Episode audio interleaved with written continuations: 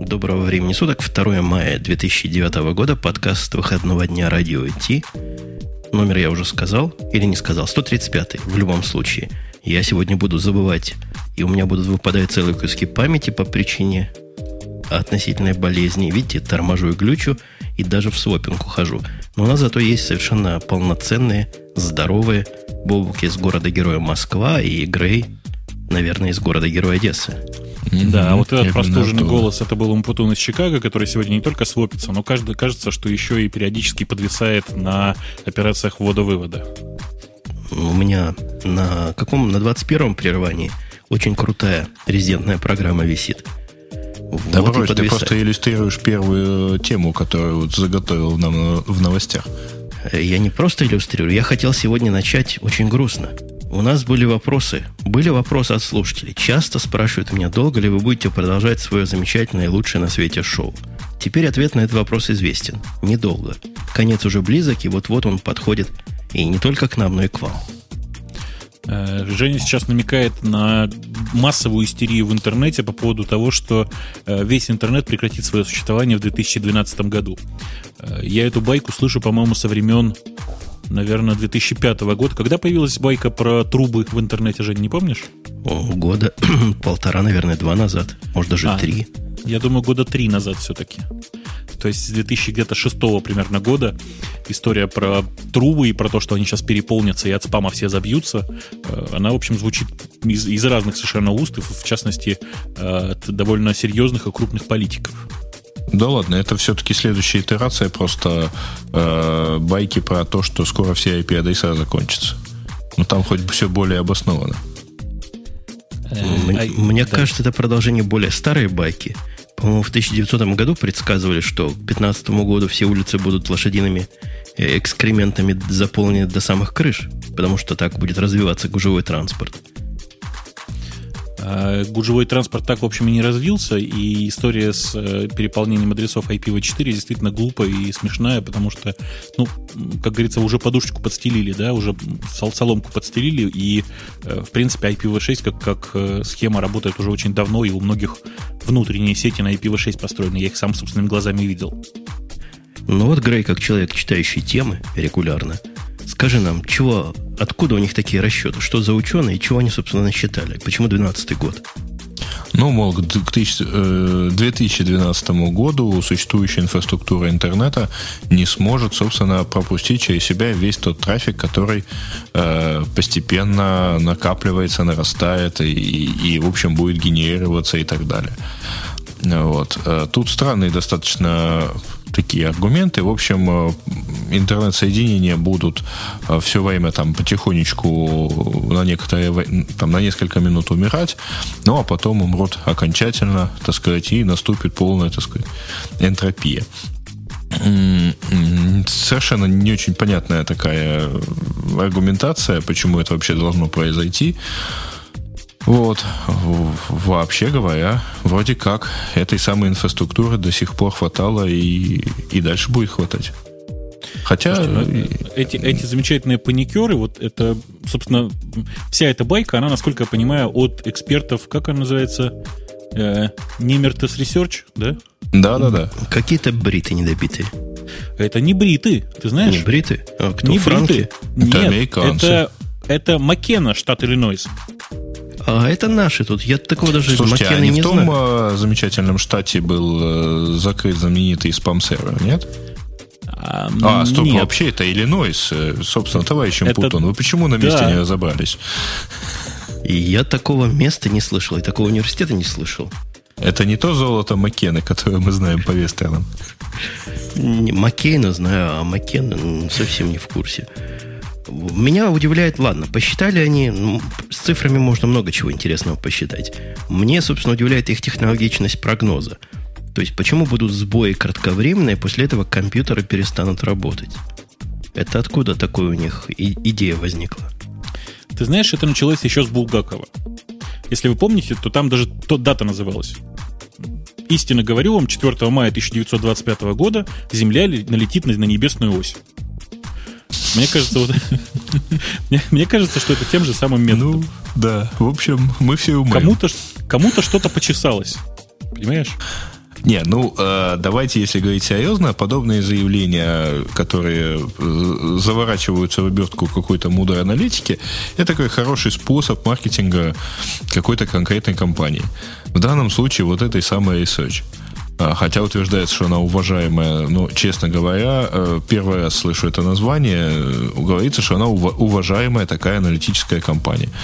Ну, в общем, после этого, видимо, уважение серьезно уменьшится. Там другая интерес, другой интересный вывод, что вот, мол, интернет-соединения перестанут работать, и это уменьшит производительность компьютеров.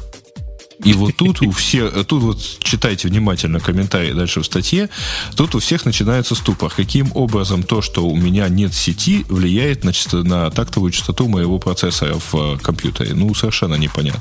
Да ты не понимаешь, это высокоуровневый совершенно подход, концептуальный. Вот, например, я жене сообразил новый нетбук. Теперь у нее есть нетбук. Если вдруг интернет отключится, то производительность ее нетбука упадет практически до нуля. То есть Рамблер и Яндекс открываться не будут. Все, производительность закончилась. Ух, как. Понял, ну, да? Вообще, у нас там где-то далеко, по-моему, даже не у нас в темах, а в темах пользователей есть всякие там антивирусы, которые работают через интернет и так далее. То оно, конечно, да, если мы все перейдем на тонкие клиенты, то без интернета жизни нам не будет. Но мы же вроде как все не переходим на тонкие клиенты. Ну, многие, многие из нас уже там. Кстати, этот нетбук, который я так грозно назвал, оказывается в самом деле тринадцатидюймовым MacBook'ом первого поколения, черным, который отвез я сегодня в починку, а точнее мой мальчик. И офф-топик, офф-топик такой, простите, меня абсолютно удивила человечность их саппорта. Вы знаете, чего они сделали? Вот mm-hmm. догадайтесь, догадайтесь с одного раза. Подожди, а, а, а чего он его повез? Они себе выдали саппорт? Запасной, да? Нет? Не, это... еще лучше. Этому нетбуку, наверное, ноутбуку, ну теперь он нетбуком стал, в руках моей жены года три, наверное, да, когда мы его купили. Самый-самый первый, когда вышли. Может, тогда, по-моему, вели шоу. А может быть, даже еще до шоу. Короче говоря, черный самого первого поколения, еще тридцать два бита на борту. Можете себе представить такую старость. Ну, раритет. Ну, вполне могу, я, за, я таким работал, да, три года назад как раз. Так вот, у него прохудился тачпэд, он перестал тачиться и пэдиться, и только можно было вводить. Мужики эти посмотрели там в баре гениев и сказали, это не ваша вина, это заводской дефект, мы вам всю верхнюю часть поменяем безвозмездно прямо сейчас, то есть даром поменяли, но новый ноутбук получился. Подожди, с глянцевым экраном, нет? Подожди, экран. Верхнюю часть клавиатуры меняли, а не, а не экраны. Они поменяли, они поменяли не то, что верхнюю часть, они, по-моему, поменяли всю нижнюю коробку, потому что она была треснутая там в одном месте. Не из-за дефекта этого пластика, а из-за того, что я ее уронил. Так конкретно на цемент. Они говорят, у вас пластик тресканный, это был заводской дефект, сейчас все поменяем, от него все было. Короче говоря, слушатели, роняйте свои ноутбуки нафиг и несите в починку. Вам все бесплатно поменяют. Угу. Угу. Понятно. То есть у них заводской дефект, роняние на, на, на цемент. Нормально. Ну да. Ну да. Так что теперь у меня тут полностью, полностью заэпловил, заэпловил всю семью. Я хотел, собственно, перейти вас к другой юмористической теме, над которой мы уже не раз, по-моему, хихикали и мечтали, когда же Linux дойдет до одного процента на рынке десктопов. Мечтали, и мечты наши вот здесь воплощены.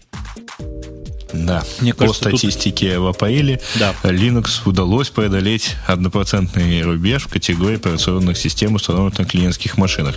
Но я так полагаю, что это очередной счетчик, который вот по операционным системам наконец выявил вот такую статистику. А, мне кажется, что это ситуация, когда извинения хуже проступка, по-моему. То есть вот как раз этот факт можно было бы и не пиарить. Не Боба, понял, почему. Сказать умную мне, кажется, мне кажется, что никакой, никакого юмора здесь, собственно, нет. И операционная система, которая совершенно не похожа на другие, которая совершенно самостоятельная, несмотря ни на что, достигает одного процента. Вы представляете, насколько это гигантская цифра один процент? По моим субъективным впечатлениям, какие-нибудь FreeDOS'ы вполне могут еще один процент набрать. А, а что тут? Он даже, дальше статистика есть. iPhone с iPod Touch это вообще-то ноль целых семь десятых процента. Ну, и? Ладно, это, это, это какой-то параллельный мир, их трудно сравнивать. А где FreeDOS? Покажите мне FreeDOS. Когда Linux FreeDOS обойдет, ты понимаешь, я скажу, что, что круто. Они не под FreeDOS браузера здесь, нет. Да. Под FreeDOS, кстати, есть браузер, ты не прав. Есть Арахна, которая под FreeDOS прекрасно работает. А, и даже есть драйвера эзернетные и модемные для этого всего дела. Но э, здесь они не считают всего этого хозяйства, просто потому что, ну, как бы не считают, видимо, этой операционной системой, что ли, я не знаю. Там вот внизу в самом есть отличные операционные системы с нолем процентов, мне нравится. Там есть СКО, СКО. Там, там есть Брю, веб-ТВ какой-то. Что такое веб-ТВ, ты знаешь? А, я знаю. Я видел это в магазине однажды, по-моему, а я в, в каком-то подкасте. Видел. Это эм эс эн-овская хреновина такая. Не-не-не, не совсем. Это в отелях такие вот есть системы, когда у тебя отдельная клавиатура инфракрасная, а иногда даже, даже не клавиатура, а большой такой пульт. Вот. И ты с него ходишь браузером там шестьсот сорок на четыреста восемьдесят, по-моему. Штука популярная была где-то, ну, именно вот в таких вот отельно-кафешных местах. Вот, по-моему, где-то там года три назад. В общем, их было много где. До расцвета Wi-Fi. Я не очень понимаю здесь методику, которой они это все измеряли. Но я так понимаю, что это на самом деле по счетчику действительно. Просто по счетчику, установленному на сайтах. Соответственно, это все как-то, ну, не очень репрезентативно, но даже, даже как бы если на это наплевать, все равно один процент — это гигантская цифра. Это правда гигантская цифра для э, продукта, который никто не поддерживает. И по сути, мне кажется, что это, это, этот один процент достигнут исключительно благодаря нетбукам. То есть сейчас масса нетбуков, на которых стоит Linux по умолчанию. И люди, в общем, перестали этого Linux бояться. Они покупают нетбук, они не знают, что там Linux какой-то. Им это, в общем, не важно. Ну, как-то все равно. Один процент мне звучит немножко стремновато. И я бы, я бы не стал хвастаться этим. Пятью процентами я, может быть, и похвастался, но одним процентом. Нет, это выглядит просто не очень солидно. На фоне, там, сколько, пять лет нас убеждают, что Linux — это серьезная десктопная система, которой можно вполне пользоваться. Я не спорю, что ей вполне можно пользоваться, но результат вот как-то, видимо, не убеждает не только меня, но и многочисленных пользователей, которые так и не пробуют им пользоваться. И тем самым Linux. Тем не менее, тем не менее, редакция этого подкаста вполне тепло. К Linux даже на десктопах относится. Напомню, что прошлый мой домашний компьютер семейный был как раз на Ubuntu. И ушел он оттуда не потому, что Ubuntu как-то не подходило уж особо, а потому что Dell, на которой это Ubuntu бежала, сдох. Ну, как обычно с Dell'ами и бывает. У нас есть пара выходных тем. Скажите мне прямо, коллега Бобук, я слыхал, что в Москве ни весна, ни лето в этом году не наступит. Это правда? Не, неправда. В этом году весна и лето уже просто были и удачно выпали на прошлые выходные. Ну а, ладно, у вас у... и сегодня вроде как там плюс двадцать, что-то такое. Ну, плюс, наверное, восемнадцать, но тем не менее. Ну, неважно, это не лето, это так. Какие-то ну да, лето в Москве жаркое, но короткое. Главное, этот день не пропустить.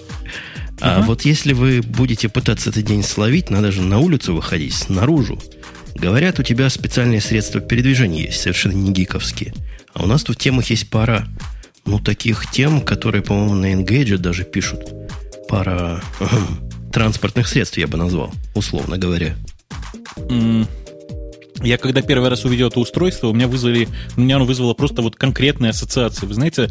Mm, очень похожие устройства в свое время показывали в одной из серий South Park. Знаете, такой мультипликационный сериал есть.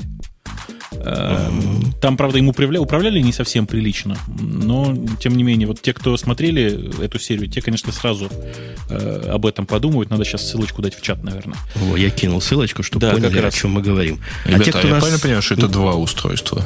Это два разных устройства, да, ну, с одинаковой функциональностью, но вот это два, две параллельных модели.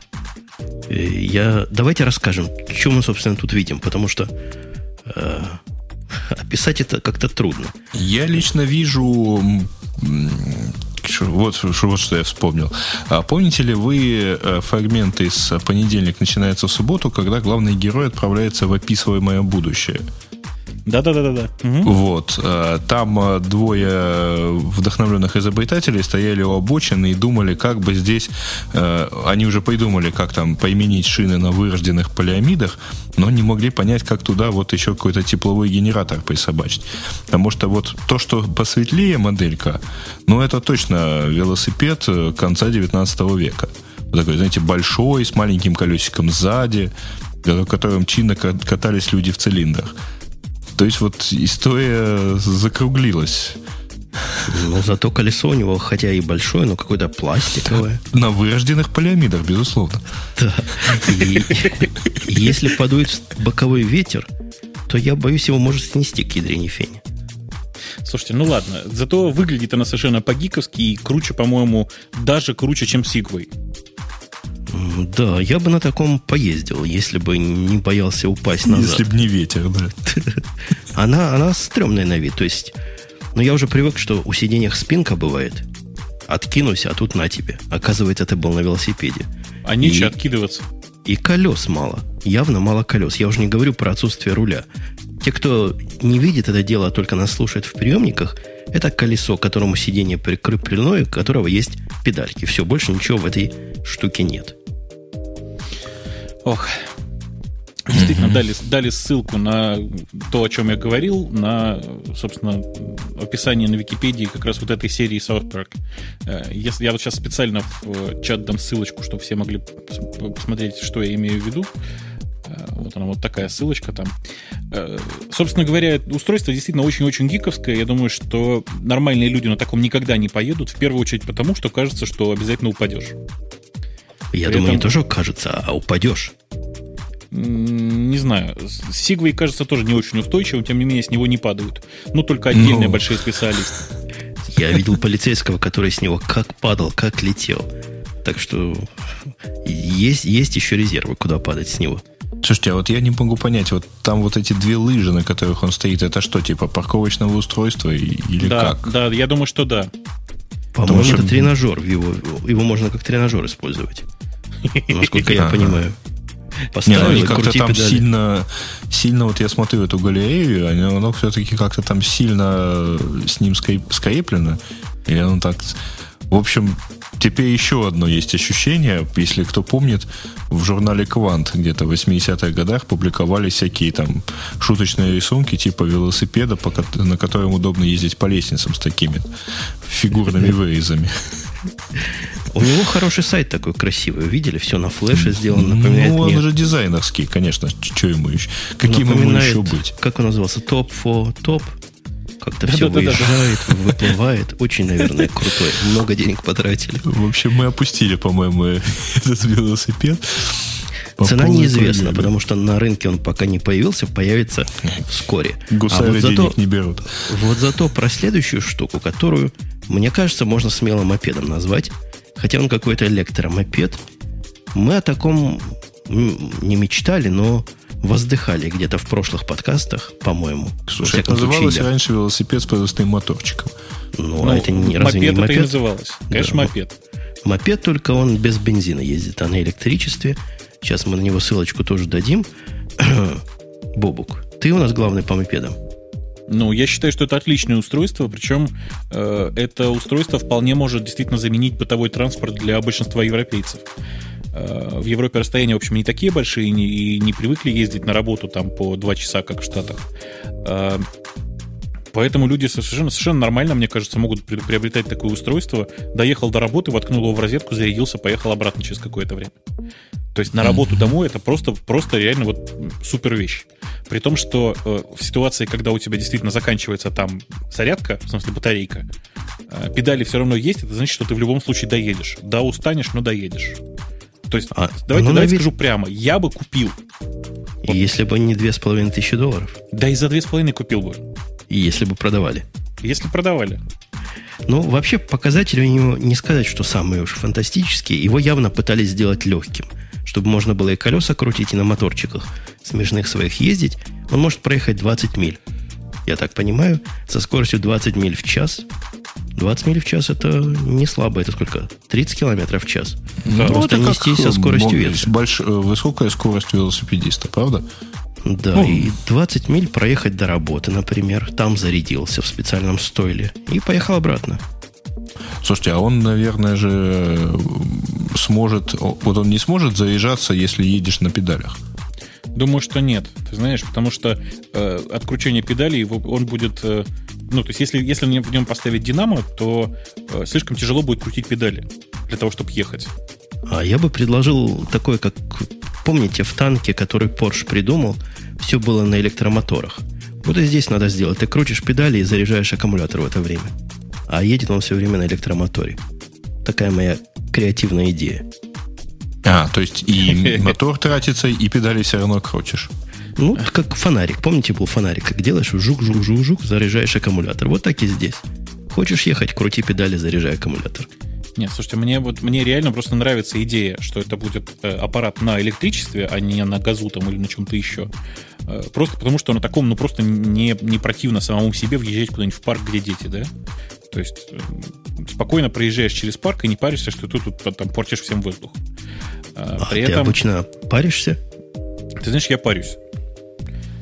То есть, то есть, то есть меня это напрягает. Ну, понятно. То есть ты из зеленых?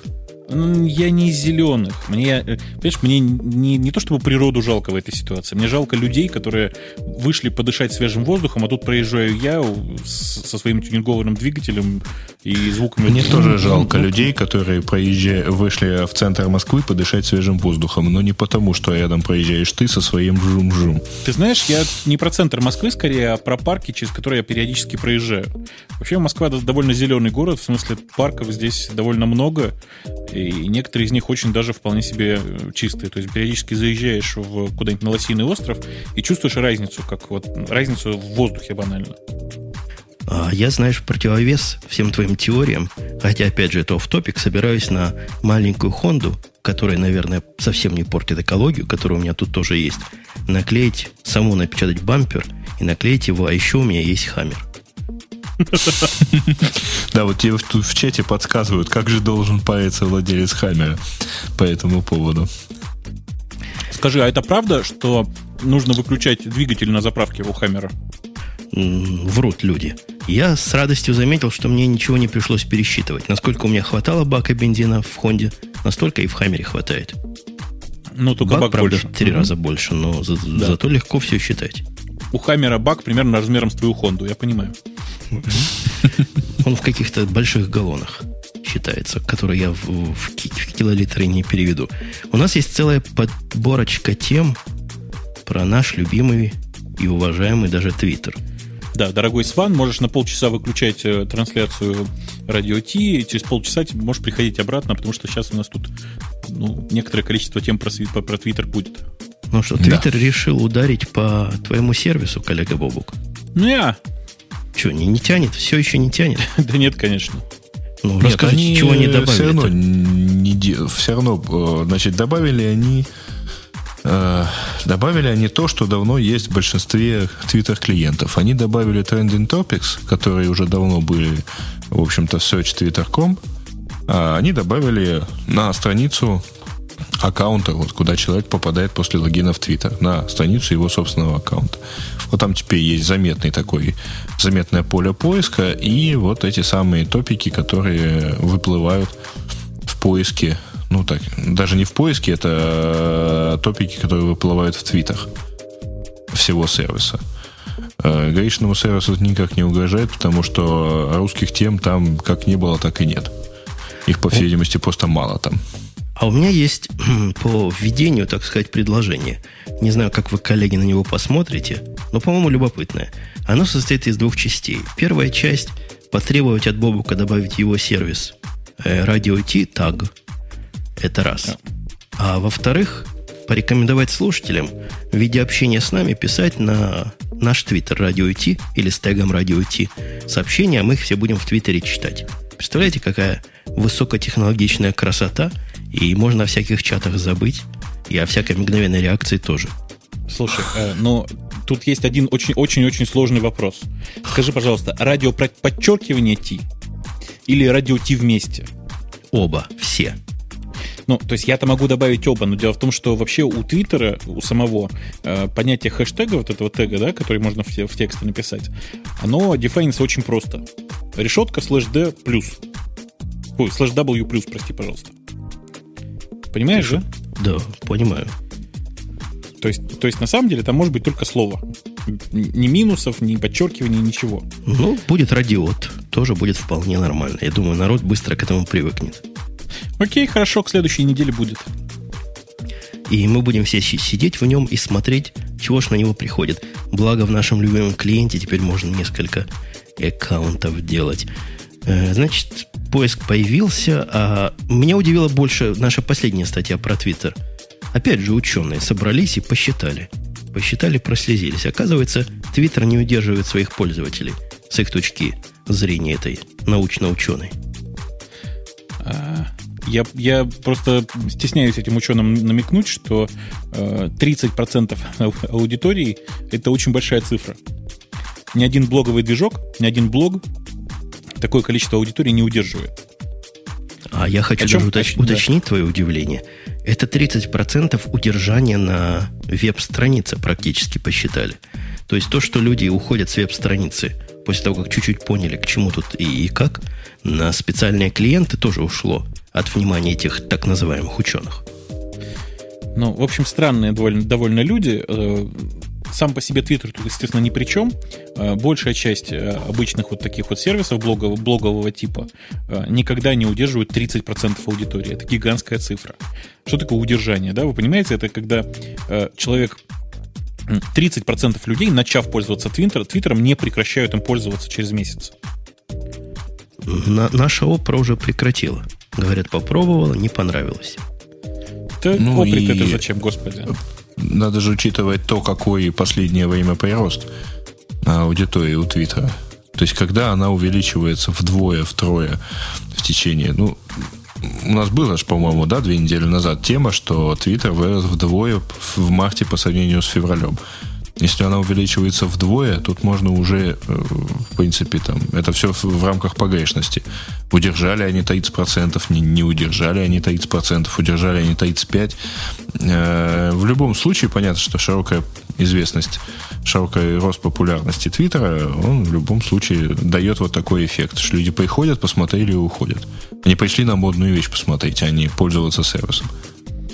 Ну, мы в силу, в меру сил своих народ туда вовлекаем и в параллель вовлекаем в дружественный Твиттеру и нам сервис Juick. Мы вовлекаем Бобок туда? Еще как вовлекаем. Говорят, а... у тебя какая-то акция вовлечения должна быть. У меня какая-то... А! Дело в том, что в воскресенье, вот мы сейчас в субботу записываемся, а в воскресенье, то есть завтра, в двадцать два ноль ноль, если я не ошибаюсь, по Эхо Москвы пройдет... передача под названием «Точка». Это с Плющевым, если вы помните такого. В которой мы будем рассказывать про сервисы Twitter, вот про Juick, вообще про микроблогинг и его будущее. Давайте скажем так. Наверное, а это кто, можно кто, назвать... Кто активным. Такие мы? Это ты себя так называешь? Мы а, Бобук первый? Нет, там будет еще Алишер Хасанов, с которым вместе мы делаем, собственно, Твиху, этот самый... И вообще, ну, там будет довольно много народу. То есть там человека, человека четыре, наверное, будет, включая ведущих, если. Ну, я надеюсь, ты там за словом в карман не полезешь. Пару раз скажешь радио-Т. И два раза порно. И два раза порно, совершенно верно. Главное, посмотри, как у них микрофоны, да. Микрофоны у них, кстати, отличные. Микрофоны, я вот всем говорю, что в Эхе Москвы сейчас микрофоны такие же, как, как, как секс-символ русского подкастинга. Секс-символ русского подкастинга, если вы не знаете, это микрофоны Шуры с эм семь би. А, по-моему, две трети ведущих этого шоу сейчас такие микрофоны говорят. А, ну, я, да. Ну, вот видишь, один Бобук у нас а, на да, каком-то как другом лох. Сидит. Mm-hmm. У меня есть... предложение по поводу этого. Ты там что-нибудь такое скажи, чтобы народ наконец-то понял, зачем в Твиттер заходить надо. Потому что никто из наших коллег гиковских не объясняет это простыми человеческими словами. И народ не понимает, что это такое. Даже я при всем своем э, многословии не могу кратко объяснить, что, собственно, Твиттер есть, кроме средства широковещания своих мыслей. А это не всем понятно, что за мысли, Зачем широко вещать? А самое главное, зачем кому-то их читать? Ну, я попробую это все коротенько, так сказать, рассказать. Там не так много времени, на самом деле. И, ну, посмотрим. Посмотрим, что получится. Я, честно говоря, особенных надежд по этому поводу каких-то не испытываю, потому что это, в общем, нормальное, приличное общественное радио, и большого толку от него для онлайна никогда, в общем, не было. Ой, не для гиков. А если вы хотите, чтобы Бобу какие-то вопросы там поднял, пишите на радио-ти все ему вопросы. Не обещаю, что он их поднимет, но, наверное, он их даже прочитает. Бобок, прочитаешь? Прочитаю. Ты, почему ты знаешь, как, как серчем пользоваться. Пишешь ну, радио Минус-Ти, серч, и вперед. Заодно и проверишь свой движок.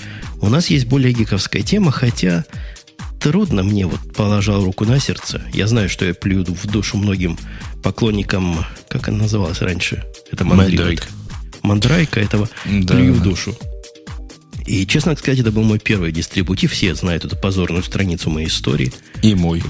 Линоксовский, который у меня заработал. Не первый, который попробовал, но первый, который заработал. С тех пор я к нему отношусь так себе. Но, тем не менее, вышел две тысячи девятый один Spring, новая версия, и весь мир любителей мандрив радуется. Радуешься ну, прям, ты, Бобок? Прямо, прямо весь мир. Я, на самом деле, прочитал изменения, понял, что э, глобальных тоже никаких изменений не происходит, а самое вкусная фича, что ли, в этом дистрибутиве сейчас, это поддержка всех практически современных субноутбуков. То есть они просто сделали все для того, чтобы на субноутах вроде и пи си, и Aspire One, и эм эс ай Wind все работало прямо из коробки. Это, в общем, очень большое достижение для Linux, потому что раньше процесс установки на ноутбук Linux заключался, в общем, в мобильном, таком многословном и многообразном сексе.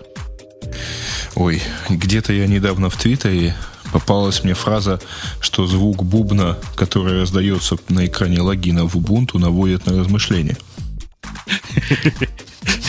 У них тут странного много сказано, и, видимо, твое заявление о том, что они в сторону нетбуков повернуты, наверное, это и объясняет. У них, например, используется эл икс ди вместо IceVM. Ну, IceVM знаю, эл икс ди не знаю. Но еще меньше знаю людей, которые в двадцать первом веке это используют. Наверное, для, на, на нетбуках они будут вынуждены всю эту мелкость использовать. Слушай, ну у, вообще у Linux сейчас такая судьба, что очень часто его запускают на устаревшем оборудовании. Это же нормально. Ну, нормально. Наверное, нормально. Вообще Linux... Нет, ну, я если вы позиционируете... поэтому...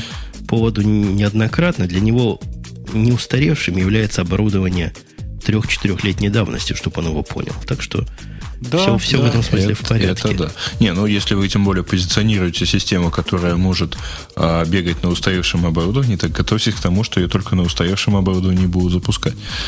Это, знаешь, как, как с той системой, если вы хотите сделать систему, которую сможет пользоваться даже идиот, то только идиоты ей будут пользоваться. Я внимательно гляжу, о чем там, о чем там речь. Но мне кажется, что все как у всех. То есть икс четыре у них, как у всех, теперь появляется. Э, что еще? Всякие гномы кей ди новые. Я думаю, не стоит перечислять их версии. икс эф си. Ну, они всегда были довольно мейнстримным таким. То есть там у них никогда не было ничего, по-моему, новаторского в дистрибутиве. два шесть двадцать девять ядрышко. Ну, все как у всех. Бобок, ты что-нибудь видел тут такое, что прямо ух? Такое, чтобы ух, нет, практически ничего не увидел. Кажется, что это просто ну, такой просто гномовский дистрибутив, который сейчас вот в, в нормальном состоянии, таком же, как Федора. Ничего ну, удивительного. Не скажи, у него вот эти все, все дрейки, которые внутри, у него они какие-то глубоко свои, помнишь же? Дрейки. Ну и что? Диск дрейк, еще какой-то дрейк. А что тебя в этом при... смущает? Не смущает, они правят конфиги наглой мордой. И, ну вот, меня смущало, как они конфиги правят. И как они плюют на твои ручные изменения этих конфигов. Может быть, за эти годы эволюция ушла вперед, и они понимают, что ты руками поменял там. Когда я пользовался этим дистрибутивом, по-моему, года четыре назад, последний раз, у меня было такое ощущение, что есть два способа чего, что-нибудь поставить на этой системе. Первое, это там через стандартные средства, типа диспетчера пакетов и вот эти вот самые дрейки. А второе, это вручную все скомпилировать и вручную все поправить. Вот второй способ работал. Ну... Первым мне в среднем не удавалось добиться желаемого эффекта. Нет, слушай, ты пользуешься данными о Linux примерно трехлетней давности. Четырехлетней давности. Четырех мне мне ну, тогда считай, это все пяти. Надоело просто. Считай, что пяти. Сейчас все, на самом деле, в Linux все, все семь восемь работает, по крайней мере, вот в популярных линуксовых дистрибутивах все, в общем-то, примерно в порядке.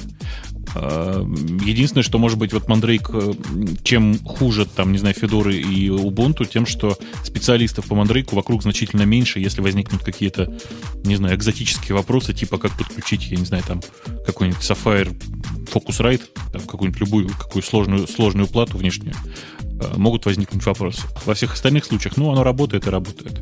Я не уверен, насколько он сертифицирован, с чем надо сертифицировать. Ну, вообще не для того сделан. Десктоп-то и дистрибутив, по-моему, даже в коробочках продают где-то там у вас в Европах. Да, много, давно продают и продолжают продавать. Там есть типа PowerPack, и я не знаю, запросили о них выпускать или нет. Такие супер навешанные типа десять компакт-дисков или пять компакт-дисков со всем-всем возможным, возможно, необходимым тебе софтом, включая, по-моему, даже немножко проприетарный. У меня есть тут тема, которую я сам вставил сюда для того, чтобы выполнить свою норму месячную или недельную наездов на Яндекс. У меня сначала предисловие. Рейтинги и всякие... и всякие такие оценочные э, штуки, которые умничают, мне кажется, хуже, чем если бы их не было. И вот Яндекс, который является как раз и рейтинговым сервисом, собственно, все, все, чем он занимается, он строит рейтинги для поисковых запросов. Он начал делать странные. Ну, ты продолжай, продолжай. Ты просто сцеживаешь. Ты про что именно, собственно? Потому странная. Что у нас еще с... есть одно странное. Страни... Страницы с поп-пандерами. То есть, видимо, с тем, кто выскакивает. Гнусные страницы. Я буду, не буду спорить. Руки отрывать хочется за девок, которые выскакивают и предлагают тут же продажную любовь задешево. Но, тем не менее, теперь такие страницы Яндекс со своей великой головой решил ранжировать ниже, чем подобные страницы, но без баннеров таких. Начнем издалека. В действительности есть громадное количество... То есть товарищи, которые занимаются подобными технологиями, умудрились за короткое время их существования придумать ну, массу определений а, по поводу того, как эти вещи называются. Я просто почему знаю, потому что где-то несколько месяцев назад я у себя на форуме. Мы там долго совещались и решили, что никакие вот эти вот системы, которые предлагают размещение таких баннеров, не могут вот вообще упоминаться на форуме, потому что это, в общем, плохо, это такие вот, ну, нечистоплотные, скажем так, системы, и не хотим мы их у себя видеть. И вот тогда я от создателей этих систем услышал громадное количество терминов, что, оказывается, есть не только поп-андеры, есть еще всякие поп-дауны, и, или там есть какие-то дополнительные вещи, но, в принципе, общая суть э, этих всех баннеров выглядит следующим образом. Ты заходишь на страницу, у тебя посреди экрана, по-моему, оно делается там то ли JavaScript, то ли еще каким-то... То есть это не, не отдельное окошко в браузере выскакивает первоначально. Это еще один слой на странице, который показывается, там какая-то реклама, и предлагается тебе ее закрыть. Все вроде бы как выглядит красиво, но в тот момент, когда ты пытаешься ее закрыть, у тебя где-то сзади выскакивает уже другое окно. Ну, то мы, есть... собственно, знакомы с таким поведением не понаслышке. Ну, ну а каким это образом это только относится... Что, только что вы все слышали, да? Только что Женя подтвердил, что ходит по порносайтам. Да-да-да, да, ты знаешь, к сожалению, к порносайтам эта технология не всегда имеет отношение, и многие, в общем, не порносайты ее тоже себе ставят. Потому что в любом случае эти, там технологии заключаются в том, что ты перехватываешь на себя...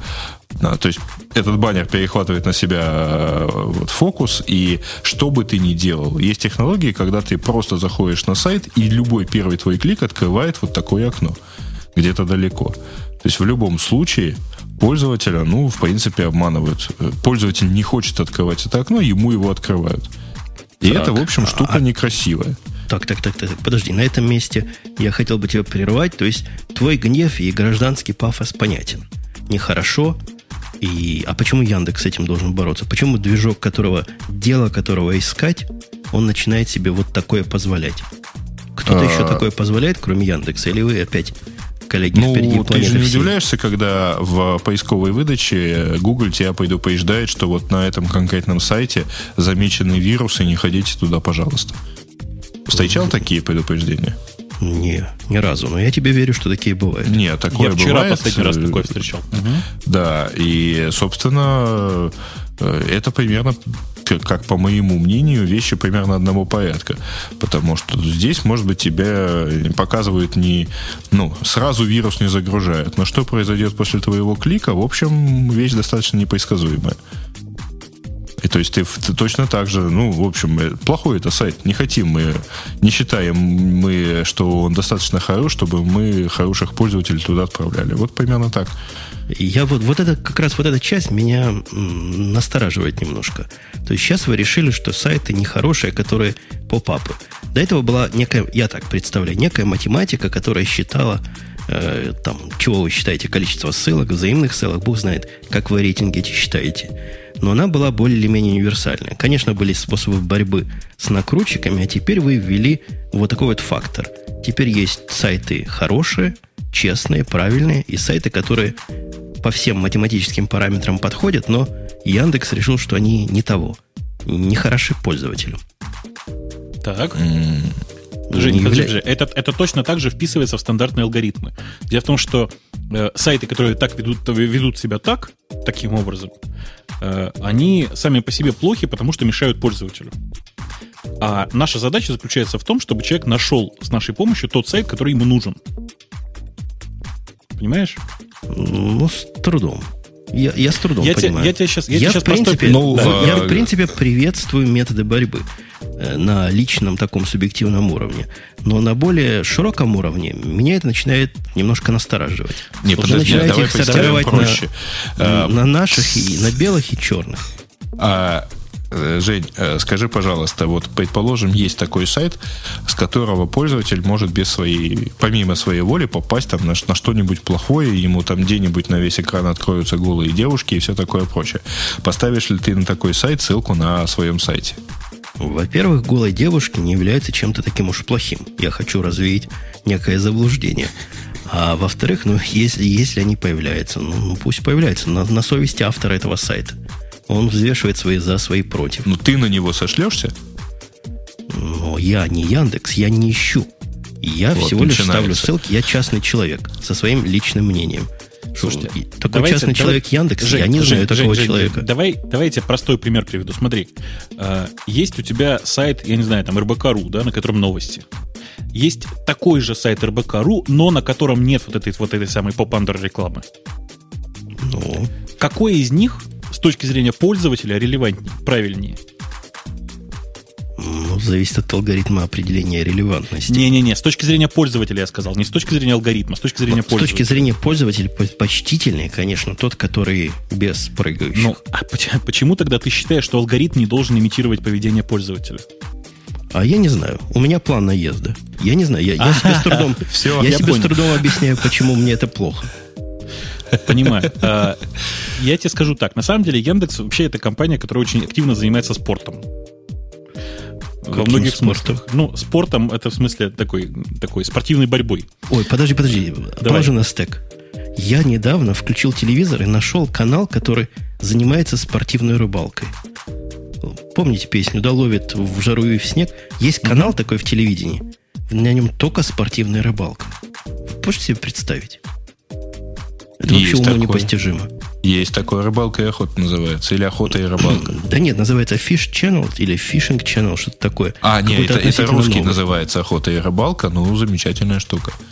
И там мужики, я включил, они в течение часа на лодке ловили рыбу. В онлайне, да? В, я не Но, знаю, в, в онлайне. В прямом эфире. Ловили рыбу, подсекали. Причем такое впечатление было, что это пятиминутный ролик по кругу пущен, потому что все уж очень похоже. Взяли, потянули, и даже, потащили. И ты начал узнавать рыб, да? Лица у них у всех были наши. Ну, вот, Бог, а, снимай со а, стека. Не, подожди, подожди, а представляешь себе, действительно, в прямом эфире рыбалка в течение часа и не клюет. Я посмотрел дальше передачи. Там, там тонкости рыбалки для новичков, тонкости рыбалки для начинающих, для продвинутых. Специальный канал. Ум за разум заходит. То есть это, это, это что-то особенное. То есть как моя жена смотрит канал про то, как дома украшать. Есть тоже специальный такой. Но это я понимаю. Там интересно, там сюжеты какие-то. Это а тебе интересно, потому рыбу. Что ты дом купил. Так вот, собственно говоря, возвращаясь, мы очень активно занимаемся разным спортом. На тему, например, ну, например, там, борьба со спамерами, да? Это же увлекательный спорт. То мы их, то они нас. Ты же понимаешь. То же самое с всевозможными разными способами накрутчиками. Так вот, это просто еще один вид спорта под названием «Давайте вы будете рекламироваться честно, а то мы вас будем бороть». Давайте вы не будете пакостить пользователям. Даже да, вот да, да. А что касается того, насколько это честно, насколько это нечестно, знаете, мы вот по принципиальным соображениям, знаете, я не знаю, вот многие, наверное, знают, что такое сапи. Сейп. Кому, mm-hmm. кому как, неважно. Ну, неважно. Там ссылка обмен, обменные сервисы, да, в огромном количестве. Мы же даже их не баним. Хотя, в принципе, как бы, ну, ничего не мешает нам это сделать, по большому счету. Хотя никто не скрывает, что там основная цель этих систем, в общем, повлиять на позиции в Яндексе. Тем не менее, мы их не баним, потому что считаем, что алгоритм должен быть не, ну, как бы, не, не настолько прямолинейным, да, то есть встретил блок от сейпа, все, к чертям собачьим, не считаем больше этот сейп. В реальной жизни мы как бы стараемся сделать так, чтобы алгоритм мог оценить релевантные страницы так же примерно, как пользователь. И это, вот это, это, это как бы поведение, когда мы рекламу с страницу с попандерами ранжируем ниже, она как раз и имитирует работу нормального человека. Там, кстати, отдельная интересная технологическая сторона. Ты же понимаешь, что это не так просто все выловить, да? Я с трудом представляю, как вы вылавливаете. Наверное, JavaScript анализируете. Что-то такое делаете. Ну, там есть много методов. Я тебе потом, потом втихаря расскажу. А то ага. просто я точно, точно знаю. Да, а то нас знаю. Многие слушают. Сеошники. Как они нас, сетеошники? Все эти слушают, гады недобитые. У меня другой вопрос к вам, как к Яндексу. Вы же законопослушная компания. В рамках российского законодательства существуете в правовом поле, так сказать. Не только российского. Понимаю, и даже международного законодательства. Ну... А собираетесь ли вы бороться вместе со всей страной с албанским языком? Это у нас следующая тема тут была. Не следующая, Одна но где-то из... ниже. А... Читал, читал Бобу о том, да. что российские депутаты, они озаботились. Я всегда подозревал, что они озабочены. Вот они озабочились сильно проникновением интернет-сленга в повседневную жизнь и разрабатывают меры, чтобы этого не было. Я читал замечательное совершенно предложение, как с этим бороться. Я Надо подозреваю, запретить... что все очень просто. Депутаты Госдумы, которые в основном для общения используют мат, не понимают, что им говорят избиратели. И призывают перейти на общий с ними язык. С Потому депутатами. Что они говорят матом, а избиратели по-албански. Нет, хороший способ – это запретить использование ников. Очень концептуальный. То есть ты сказал что-нибудь по-албански, и тебе будет стыдно. Потому что ты там зарегистрирован под своим именем. Нет, я просто я пытаюсь понять вообще, а зачем? То есть, это, знаете, это так же, как представить себе, что э, движение, как же оно называлось? Руса, руса чего? Собственно, в, в начале двадцатого века точно так же было такое активное направление, которое было и в восемнадцатом веке точно так же активно, когда э, выявлялись группы людей большие, которые ходили и рассказывали, что э, правильно использовать русские слова и русские аналоги вместо каких-то там буржуйских иноязычных.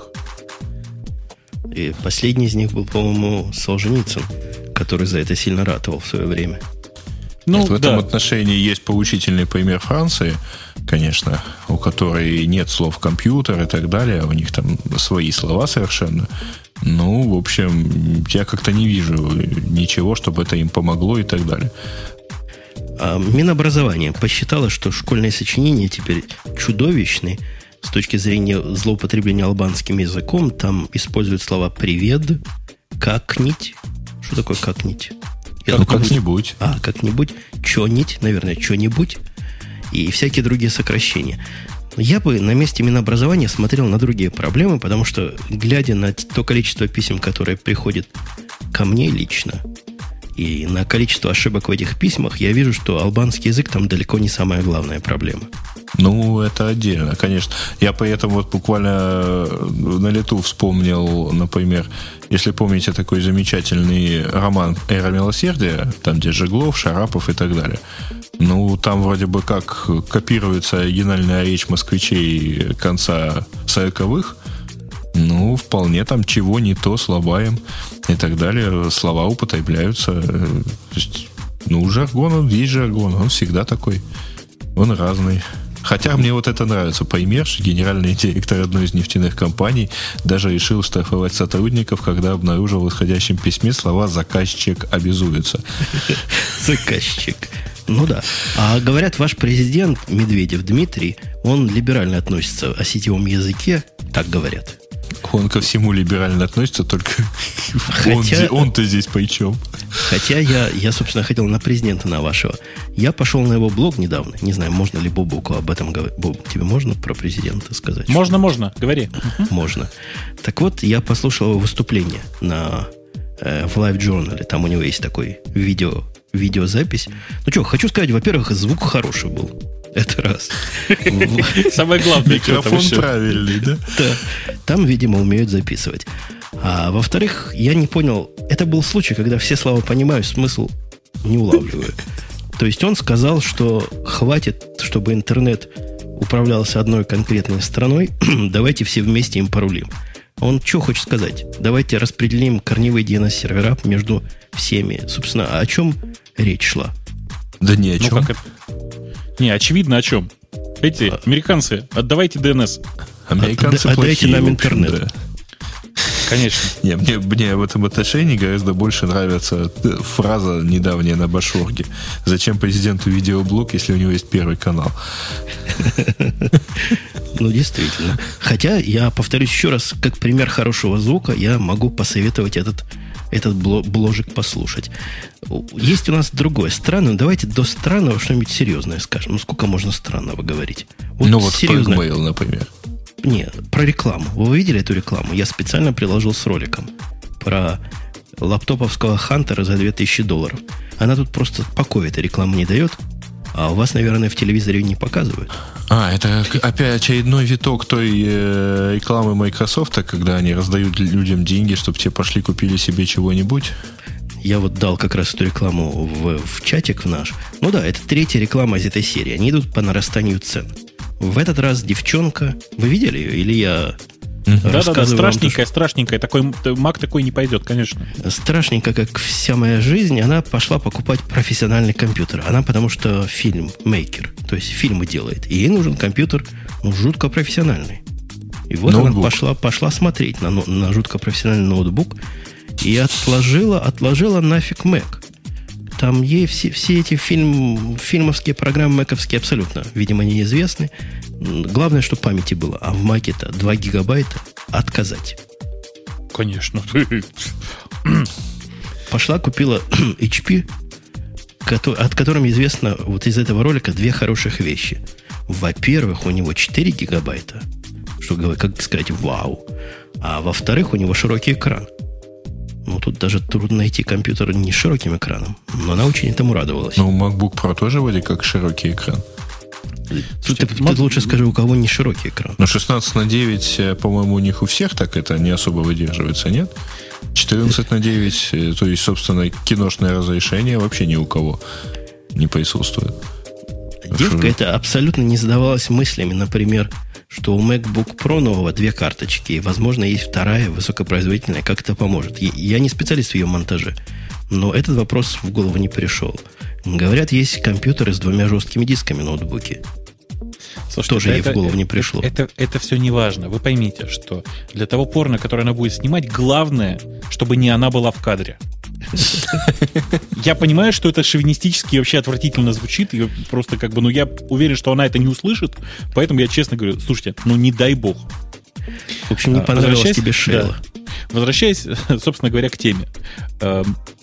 Никто почему-то не, не, не думает, что при покупке э, ноутбука для видеопроизводства, что само по себе вообще ржачно, простите. Я как человек, который периодически занимается там видеомонтажом, хочу вам сказать, что делать это на ноутбуке это... М- не жалеть э, ноутбук. Своеобразная форма мазохизма. И себя тоже, да. Очень своеобразная форма мазохизма, потому что рендеринг на ноутбуке это просто что-то с чем-то. Не, ну представь, ты живешь в типичном американском маленьком домике. Восемь комнат. Куда ты поставишь большой компьютер? Компьютер. Надо как-то мобильно быть. Слушай, если у тебя восемь, если у тебя маленькая американская квартира, то нехрен в ней снимать порно вообще. Выйди на улицу. Почему снимать? Обрабатывать. Ой, нет. А если обрабатывать, то, знаешь, вот, ну, я не знаю, честное слово, пойдите к любому мексиканцу, у него, видимо, места больше, поставьте ему хороший компьютер, пусть клеит. Ну, знаешь, по всей видимости, у них подход, как у профессора Преображенского. Я один живу в семи комнатах и хотел бы иметь восьмую. Она мне нужна по библиотеку. Слушайте, ну ладно, тем, тем не менее, действительно, сама, сама по себе идея смешная. Я уже не говорю о том, что э, в любом случае э, тот дополнительный э, хардвер и софтвер, который придется купить, что для э, этого эйч пи, что для MacBook, он, в принципе, больше, чем две тысячи долларов, сразу скажу. Потому что и туда, и сюда придется покупать там либо Final Cut, либо там, э, ну, что-то, короче, что-то более серьезное, чем Microsoft Movie Maker, который идет в комплекте с э, Vista. Ну, Adobe Premiere, например. Adobe Premiere, да, входящий в, вообще в Creative Suite, и для того, чтобы поработать со звуком еще отдельно, туда же, значит, все это хозяйство. В общем, я к чему, собственно, все это говорю-то? Реклама очень-очень смешная. То есть она сильно смешнее, чем все предыдущие, просто потому что с технической точки зрения это просто глобальное такое, глобально невежественный подход. Народ в массе ожидает, что же будет в следующей рекламе. Они идут по увеличению цен. Первая была до тысячи, потом полторы тысячи, теперь две тысячи бюджет. Следующий, видимо, будет в Mac, Mac Pro, да, называется, эти стационарные. Вот против них как-то направлено. И, видимо, будет гробик от Dell брать какой-нибудь. За тысячу долларов точно такой же, как Mac Pro. За, за три тысячи. Видимо, будет а, цена за три тысячи теперь. То есть какой-то геймеровский такой компьютер придет мальчик брать, и будет ему счастье. Я, честно говоря, другому поражен. Они умудрились... Они как-то умудряются совершенно не бить по тем действительно там, слабым местам у, у ноутбуков, например, Apple. Ну, например, почему эта девушка не заявила, что просто хочет смотреть Blu-ray фильмы? Это в прошлом было.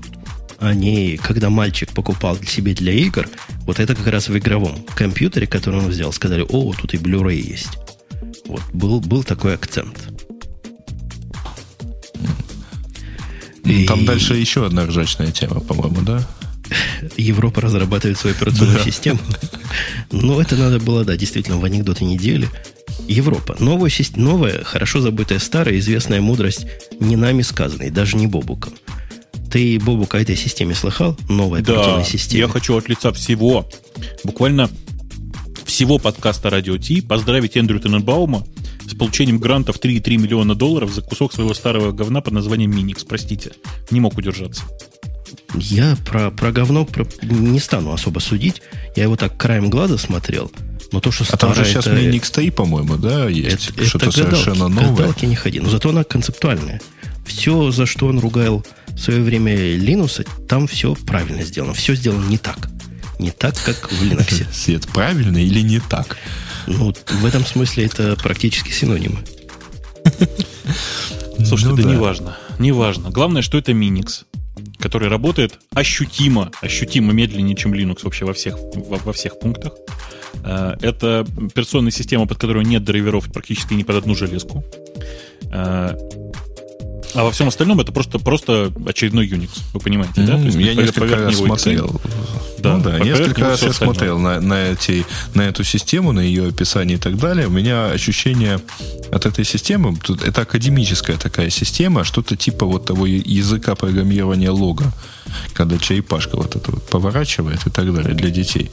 Ну вот, видимо, для академического программирования, так для обучения построению операционных систем, система неплохая.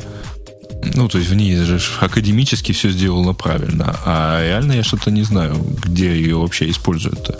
У меня есть бизнес-предложение к нам с тобой, Бобук. И если вдруг кто в чатике услышит первый, может первый застолбить, я предлагаю заняться распилом денег под усовершенствование си пи эм. Как? Э, не, ну си пи эм это ноль девять, совсем перебор, да? перебор. Я предлагаю пойти круче. Понимаешь, си пи эм, она все-таки ни с чем не совместима. Предлагаю э, выбить, ну, скажем, пять миллионов долларов на развитие проекта FreeDOS. А, а, FreeDOS, подождите, а вы не хотите настоящий? там, э, например, пи эл две тысячи выпустить, не? Не, ну это как-то все несерьезно. Просто, ну, это, понимаешь, это что-то делать надо. А на развитие проекта FreeDOS, ну, мы просто там полмиллиона потратим на э, я не знаю, двух индусских программистов, которые будут нам, э, б, б, б, б, я не знаю, там заниматься портированием э, Firefox под FreeDOS. О, в течение, С... скажем, следующих пяти лет. Ой, я, я не могу. Я в чате прочитал. Люди пытаются расшифровать си пи эм. Copy-paste метод пишут одни. Под FreeDOS, да, под FreeDOS я сам дотачивал ти си пи ай пи драйвер для специальных модемов. Так что наработки буквально есть. А-а-а. Вот видишь, для модемов, значит, все уже хорошо работает. С модемами уже сможем работать. Да. Давайте железную тему. Шикарная совершенно железка от японцев вышла. Я не понимаю, зачем им провод этой железки. По-моему, она без провода могла обработать. А ты про микрофончик? Микрофончик, который сделан так, чтобы не было слышно, чего ж ты в него поешь. Да. Женя рассказывает про разработку одних японских товарищей, которые выпустили мьют майк. Да, это называется. То есть такой микрофончик, который вот представляет собой что-то типа воронки. Вот, он надежно изолирует. То есть ты можешь туда петь, если, по всей видимости, если надо выключать звук на а, системе, э, то есть чтобы вообще колонок никаких не работало при этом. Но при этом, соответственно, не слышно даже голоса того, кто поет под караоке. Соответственно, этот человек не мешает всем остальным наслаждаться субботним или воскресным отдыхом. Вот. Как-то, вы как-то вы не кидали картинку сказал... в чат? Кил, кинул только что бобук, ты мудрено сказал. Речь идет о том, что люди многие заблуждаются насчет своего замечательного голоса. Ведущие в этой студии, потому что слышат себя неоднократно в наушниках, знают суровую правду о своих голосах. А человек разумный с улицы думает, что он звучит гораздо лучше, чем он звучит в жизни. Вот чтобы развеять его заблуждение, этот микрофон и придуман. Мне это напоминает, вот, в общем, внешней связи никакой нет, но э, у нас, э, там, по-моему, года полтора назад э, генеральный директор компании Яндекс с гордостью демонстрировал замечательный гаджет, который ему кто-то подарил. Это пульт, который позволяет выключать, только выключать, большинство известных моделей телевизоров. С ним очень хорошо ходить на деловые встречи в ресторан. Ты когда садишься, и человек начинает пялиться на, на э, телевизор, вот, он делает, э, клацает одну кнопочку, и этот телевизор выключается. Соответственно, с человеком становится можно разговаривать. А официанты, которые бегают туда-сюда, у них уши все равно замылены, они не слышат, что один из телевизоров выключился. Слушай, вот. подожди, а я, это у Аркаши такой? Да, я, показывал такой, что вот замечательная штука. Блин, надо, надо взять у него, надо взять у него поносить все-таки. Да, по-моему, а... ему предлагали вообще наладить массовый импорт, потому что в Москве, по-моему, после какого-то из крупных футбольных турниров в большинстве хороших ресторанов везде повесили кучу плазменных экранов, и совершенно невозможно теперь туда пойти. Да, вообще да. Есть риск, если вы будете это делать во время какого-нибудь чемпионата, вам могут набить лицо. А там их много, понимаешь, но э, ты выключаешь только те, которые отвлекают тебя или твоего э, с, там, собеседника. То есть народ в целом все равно будет достаточно доволен, но дело в том, что э, во время чемпионата вообще туда ходить не стоит, потому что ты просто в любом случае ничего не услышишь из беседы. Но вот если ты просто пришел, а там какая-нибудь там музыка или еще чего-нибудь вот мелькает на экране, волей-неволей человек вот отвлекается. Ну да ладно, а к чему мы все это... А, мы к про микрофоны тихие. Надо и... тут заметить, конечно, что микрофон этот, он специально для Nintendo Wii, а не просто так. Он ю эс би-шный, а, и главное, у него внутри действительно просто поролоновая прокладка такая специальная, звукоизолирующая якобы. Предлагаю бюджетный вариант. Так как микрофон все равно фуфло, я вам сразу скажу. Берете любой ю эс би-шный микрофон типа петлички. Потом идете в магазин Военторг и покупаете там противогаз. В шланг противогаза вставляете петличный микрофон. Все. Подожди, а как ты себя слышать будешь? А не надо себя слышать, они же тоже себя не слышат. Вы цимиса не поняли. Он же почему вот такой?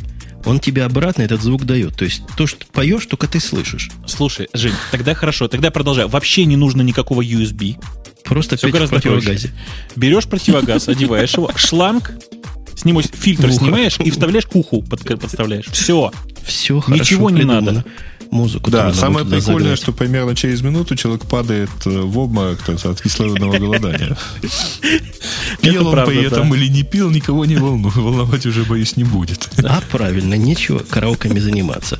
Мы продолжаем из выпуска в выпуск тему о том, что Apple, которая отрицает нетбуки как класс, вот-вот выпустит. Что, в принципе, было бы совсем концептуально. Сначала отрицали, потом выпустили. И несмотря на то, что я уже нетбук от Apple нашел, говорят, что цены на ноутбуки вот-вот упадут. Все, на все буквально ноутбуки. И это признак грядущего, надвигающегося нечто чего-то. Подожди, вот а, сразу скажу с точки зрения маркетинга, ронять цены на все остальные ноутбуки в момент выхода дешевого ноутбука, ну, это вот означает смешать эти самые, ну, то есть нижняя часть неизбежно поглотит а, вот этот самый нетбук. Но если завтра так MacBook Air будет стоить всего лишь на двести долларов дороже будущего нетбука, а, большинство все-таки купит MacBook Air, потому что это все-таки гораздо более функциональная вещь. А учитывая, что у них самая младшая модель MacBook обычного, еще белая, стоит уже меньше там тысячи, ну, в американских ценах, конечно, то это, в общем, штука довольно рискованная. Поэтому вряд ли, если цены они уронят, то совсем не поэтому. А скорее просто там в рамках того, чтобы сделать ноутбуки более доступными. Ну, мне тоже кажется, что это ерунда какая-то, как-то с концы с концами не сходятся, но все вместе оно какую-то картинку выстраивает. Масса панелей маленьких заказано, мы в прошлый раз обсуждали. Теперь цены на ноутбуки, видимо, упадут, и, говорят, кстати, на iMac'е тоже упадут. Чего-то грядет. Может быть, не дешевое, может, наоборот, они концептуально новый нетбук выпустят, который будет стоить дороже самого дорогого ноутбука. Это было бы интересно посмотреть. Слушайте, mm. а я, я бы совершенно не отказался от э, большого iPod Touch. Я уже который год говорю, что мне очень нужен большой iPod Touch. Большой — это с экраном, ну, восемь дюймов. И желательно, кстати, вот и там, да, либо там macOS, либо там MAME, потому что обе этих платформы меня устраивают на сто процентов. То есть клавиатура, mm. если будет, ты откажешься? Ну, я бы предпочел на экранную. И ю эс би-порт, я думаю, что это такое, да, на всякий случай. Это более вероятный вариант, когда будет больше, просто большой планшет, очень сильно напоминающий увеличенный iPod. Ну, iPhone вряд ли, вот, потому что звонить он вряд ли все-таки, все-таки будет. Но iPod Touch почему нет? А я, такая, у меня будет. Есть признание. Могу ли я сделать признание в прямом эфире? Конечно. Давай. Вчера, а точнее позавчера, знакомая меня спросила: подскажи мне новый Palm, на котором книжки читать. То есть у нее, в ее mm-hmm. понимании, Palm — это такая штука, на котором читают книжки. Я ей сказал: ты что, с ума сошла? Palm уже все умерли, нету Palm'ов больше. А зато теперь все правильные пацаны книжки читают. Знаете, на чем я сказал? Ну, на Sony Reader. Не на Sony Reader, а на, на iPod, на iPod Touch. Говорю: иди покупай iPod Touch, и будет тебе счастье. Ну, блин, там все тоже не так гладко, как хотелось бы. Она на каком языке читает? Она читает на русском языке. Что за проблема-то? Станзу ставь себе и читай все, что хочешь. Ты знаешь, ну... что Станза может скоро помереть? Ну, помрет, напишу свою. Нет, дело в том, что Станзу просто купила компания Amazon. Ну, да. В рамках консолидации, да, рынка под... Э, я думаю, что все это закончится интеграцией с Kindle. У них же есть клиент Kindle для iPhone. Но там все очень плохо, потому что Kindle же не умеет читать никакую другую литературу, кроме как купленной в Амазоне. Не, ну, я я, боюсь, я, я торжественно да? обещаю, вот перед лицом буквально многомиллионной аудитории, если не будет на чем читать на айфонах, все брошу и напишу программку, чтобы можно было читать. Не, на самом деле там есть с десяток, наверное, разных книгочиталок. Некоторые из них ничего. Правда, некоторые из них ничего вполне. Угу. Ну, правда, они какие-то все немножко тормознутые. Вот. Хотя, наверное, это все-таки ограничение самого айфона. Вот. Но, по-моему, семидюймовые вот эти вот e-ink ридеры, они в этом отношении гораздо более удобные. Я тоже так думал. Но на, в практическом плане... в таком труднообъяснимом практическом плане все минусы семидюймовых ридеров как-то вместе сложились и привели меня к выводу, что не к выводу, а к заключению фактическому. Читаю я на айфоне в разы больше, чем на ридере. И это, наверное, неспроста. Я тебе говорил, главная причина заключается в том, что на твоем ридере нет подсветки. подсветки. Это да. И не всегда ридер со мной, а iPhone со мной буквально всегда. Слушай, вчера, Гриш, ожидая меня... заключения mm-hmm. страховки, я сидел полчаса и читал в это время свой iPhone. Гриш, я тебя должен обрадовать. Вот э, та штука под названием Эльбук, которая украинская-китайская, эльбук точка ком точка ю а, у них последняя версия, которая начала выходить в феврале месяце, как раз в комплекте содержит ю эс би-лампочку. Подожди, но она у них такая какая-то, снаружи как-то торчит, непонятно. Я не видел, честно говоря, как оно выглядит вот вживую. Вот. Но у меня тут как раз помер предыдущий экземпляр Эльбука, и я вот начинаю думать, что мне хотелось бы чего-нибудь еще. Что, что не говорит особо хорошо о надежности вашей. Да, поэтому я продукции. И говорю про Sony. Нет, там, по всей, там какая-то проблема, очевидно, с прошивкой, потому что он вот как-то перестал загружаться вообще. У нас о странных вещах, продолжая странные вещи, хотя я не помню, начинали ли мы странные вещи, есть некая Dell Studio One, которая начала продаваться, и которая мне лично напомнила Apple поколения до лампы, которые были. Я не знаю, как вам, но мне почему-то такое впечатление возникло. Это э, тебе напомнило это... Э, подожди, до лампы... Это который? E-Mac? Я не помню, как оно называлось, но вот что-то вот такое круглое было. Я его сам в магазинах видал, тогда еще Mac'ами не пользовался, поэтому ни модели, ничего сказать особого не могу. Даю ссылочку в чатик. Но вот появилась некая штука, восемнадцать позорных с половиной дюймов, что я не знаю даже, в какие ворота лезет. И кому такое в голову пришло, все в одном. То есть все в экране, клавиатура, мышка, и бери, и радуйся. И тачскрин, между прочим, для старших моделей. Да, что тоже само по себе сомнительно. Мы уже не раз обсуждали странность тачскрина в десктопах. Mm-hmm. Или, это, или это не десктоп? Что такое восемнадцать? Нет, это, это десктоп, это десктоп. Это что за размер такой? Женя... Mm-hmm. В вашей буржуинии, конечно, это еще это уже, это уже не размер. А у нас в стране, где пластические операции еще не так популярны, семнадцать дюймов считается нормальным размером монитора. Ну, в общем, понимаешь? Многие за пятнадцать дюймов и продолжают сидеть, и вполне этому довольны. Нет, восемнадцать с половиной это, ну, практически девятнадцать, ну что, это нормальный такой экранчик. Ты просто привык к большим экранам, потому что для тебя это рабочая станция, фактически. Поэтому ты, у тебя стоит двадцать четыре дюйма, двадцать дюймов и все такое. Вот. Ну, может быть, я такой извращенец, но цена этой штуки под тысячу долларов, я так понимаю, самого дорогого, да, который... который Самый-самый дорогой девятьсот девяносто четыре доллара, судя по этим записям. Все там как у людей. четыре гигабайта АЗУ, карточка девяносто четыре ноль ноль GeForce, два и девяносто три. О, какой могучий Intel Core, Intel Core два Duo. Ну, вот такая штука. Как она? Будет гудеть вентиляторами или будет как порядочно работать? Я думаю, гудеть будет все равно. Думаю, что будет гудеть, потому что э, этот чип, он, в общем, не холодный, насколько я понимаю. Вот. Да и GeForce тоже там не самый тихий. А при таком экране вам не кажется, что что-то маловато точек? тысяча триста шестьдесят шесть на семьсот шестьдесят восемь. Сильное впечатление, что у меня на... пятнадцатидюймовом ноутбуке больше точек. Да, у тебя там четыре, тысяча четыреста сорок на восемьсот, кажется. А экран заметно больше. Чего-то, или на девятьсот шестьдесят даже. Чего-то они тут не, до, не допилили. Ну... Да Богу. Нет, в принципе. Богу. У многих... Я скажи, скажи, смотрю, на это устройство, смотрю на это устройство, понимаю, что ну, просто незачем. Понимаете, просто незачем. Вот даже, даже несмотря на дешевизну.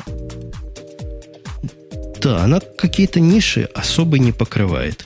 То есть они попытались сделать, я так понимаю, маркетинговую свою нишу со своим тачскрином странным. Не очень нам понятно, зачем надо в него тыкать пальцем. А так, ну как все. Ну буквально, ну вот Sony, которую мы как-то недавно ругали за довольно боговатый внешний вид, вот где-то в эту же сторону. Ну более круглая штучка. Не, я, я не понимаю, в чем тут с задней стороны. Да, да, ну, да. Ты знаешь, оно как бы оно не, не слишком важно, потому что это устройство в нижнем ценовом сегменте, в отличие от Sony. И понятно хотя бы, что это действительно ну, просто такой вот просто десктоп, который, наверное, можно было бы в офисы, например, ставить. Почему бы нет? Ну, mm-hmm. может быть. Может быть, офисное, хотя... Слушай, ну, а, а с тачскрином так вообще... С тачскрином. Это вместо, на кассы, вместо, да? кассового, вместо кассового аппарата, конечно. Но только ты забыл, там уже такие стоят. И невелика, невеликоват ли экран для кассового аппарата? Мне Нет, кажется, эк... нормально. Экран так Я... это близок к нормальному, но они там уже есть такие, в общем-то. Там же еще софт нужен специальный, так что, в общем, мало ли. Кстати, о софте. Я, когда был вчера, страховку делал, у моего страхового агента, который занимается всякими машинами, домами и всем другим, у него хитрая система. Два дисплея друг к другу спинами скрепленными, ну, видимо, заводским таким способом. Какие-то особые дисплеи размером дюймов девятнадцать, так, на взгляд, может, даже больше. Ну, то есть, то, что он набирает, я вижу на своей стороне. И догадайтесь, в чем он там работает. В дос? В Excel?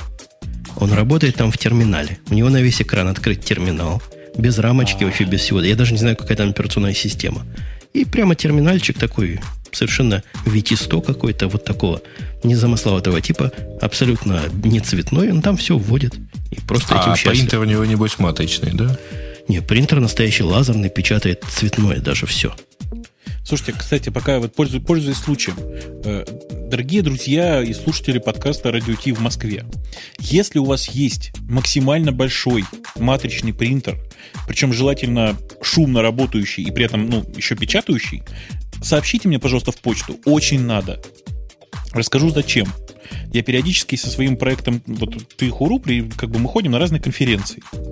Для конференции у меня вот просто придуман отличный, считаю, я считаю, способ. Значит, в одном месте сообщения из Твиттера будут на большой проектор проецироваться, а с другой стороны, где-нибудь в, в, там, в, более в кулуарах будет стоять большой матричный принтер, который каждый раз, когда приходит новое сообщение, печатает его на бумажке, громко и шумно. Я считаю, что это очень увлекательно. Слушай, найди какой-нибудь очень старый ВЦ, там наверняка сохранились вот эти с ромашками по интернету. Да, какие-нибудь роботроны, знаешь, были такие тук-тук-тук-тук-тук. Ромашковые, это было бы вообще супер. И, понимаешь, я просто, где я, а где, где старые ВЦ? Я бы... В Москве оба. С ромашками, почти... да, с ромашками это был бы идеальный случай, потому что там даже, понимаешь, там даже расходников никаких, тупо копирку купил и все. И, буд, и будешь сразу в пяти экземплярах всем желающим. Всем вот. Пяти желающим. Да, да, да, да, да, да. Если телетайповая найдется, вообще будет просто отлично. Поехали, поехали, собственно говоря, дальше. Я смотрю, на, опять же, на этот девайс и смотрю, что у нас следующая тема, которая чуть-чуть ниже ее, просто идеально ага. для этого девайса, вы понимаете, да? Ты про что? Я к чему? Про читалку? Нет. Или про... Я к тому, что... Я, не, я вообще не к тому. Я к тому, что на это замечательное устройство отлично встанет пятый NetBSD. Будет О-о-о. суперский сервер, только эк- экран занавесочкой занавесить и все. Не занавесочка, а чем телевизоры экраном занавешивали? Специальной такой тряпочкой. Тряпочкой, тряпочкой, да. Да. А что у нас с NetBSD? NetBSD, ты думаешь, встанет туда NetBSD, даже последняя версия? Я, я уверен, что встанет с легкостью. NetBSD, на самом деле, и раньше вставала почти на любую железку. Там были проблемы с поддержкой сетевых карт, но как бы сейчас там, в общем, большой проблемы нет. И вообще свежая NetBSD — это просто конфетка. У них раньше было очень-очень много глупых проблем в этой четверке, и сейчас уже это нормальная взрослая операционная система, которой даже пользоваться можно. Немножко пугает, что они анонсируют, вот две тысячи девятый вроде бы был год, они анонсируют улучшение эс эм пи. Что совсем раньше плохо было с симметричным мультипроцессингом там? В, да, в NetBSD и в Open очень долго было очень, очень много проблем с эс эм пи, и сейчас они... Э, то есть он раньше был, просто он был совсем смешной, смешная поддержка эс эм пи была. То есть они начали объявлять, что у них есть эс эм пи, начиная с четверки. Э, в, в пятом они просто, просто переписали все, все, что касается эс эм пи, к чертям. В результате получили ну, семь-восемь производительные эс эм пи, которые э, нормально работают. Там, кроме всего, кроме всего прочего, там, э, кроме эс эм пи, собственно, там появился нормальный мемориал-аллокатор, который был, э, если я не ошибаюсь, Dragonfly, еще Dragonfly би эс ди принесен, который джей-малок. Э, и утверждают, что обновили, э, X, поставили Xorg вместо Xfree. Все остальное, оно как бы и раньше было в портах. Хочешь сказать, стоит его попробовать в VMware поставить, посмотреть на ну, этого зверя для общего образования? Видишь, в отличие от других би эс ди-подобных систем, NetBSD всегда славилась своей прозрачностью. У него очень маленькое, очень компактное ядро. Вот, кстати, в пику, наверное, Minix. Это компакт, компактное и аккуратное ядро. При этом в качестве десктопного, конечно же, это использовать нельзя, а в качестве э, какого-нибудь специализированного сервера очень даже можно, мне кажется. Загнать в какой-нибудь раутер. Есть ли у тебя раутер, куда можно NetBSD поставить? Ты знаешь, у меня есть даже два раутера. В одном из них Linux работает, во втором NetBSD. Очень удобно. А про NetBSD в свое время говорили, что она самая защищенная и самая непробиваемая система. Про Open. Про Open. OpenBSD. Да. А OpenBSD тоже где-то обновилась, но даже я это не стал вставлять в наши новости за отсутствием интереса у большинства наших слушателей к подобным продуктам, как мне казалось. Ну, у нас как-то, да, наши слушатели как-то не очень понимают, что такое OpenBSD. Тем не менее, я всех поздравляю с выходом OpenBSD четыре точка пять, которое было приурочено как раз к Дню международной солидарности трудящихся. И я-то хочу еще раз напомнить, что и NetBSD, и OpenBSD – это не Linux. Я думаю, не лишнее было это сказать. У нас есть... Э, есть ли у нас еще? У нас есть Air Force, то есть ВВС, говоря по-русски, которые, видимо, хотят славы танков. Помните, на танках стояли Windows-E, которые зависали?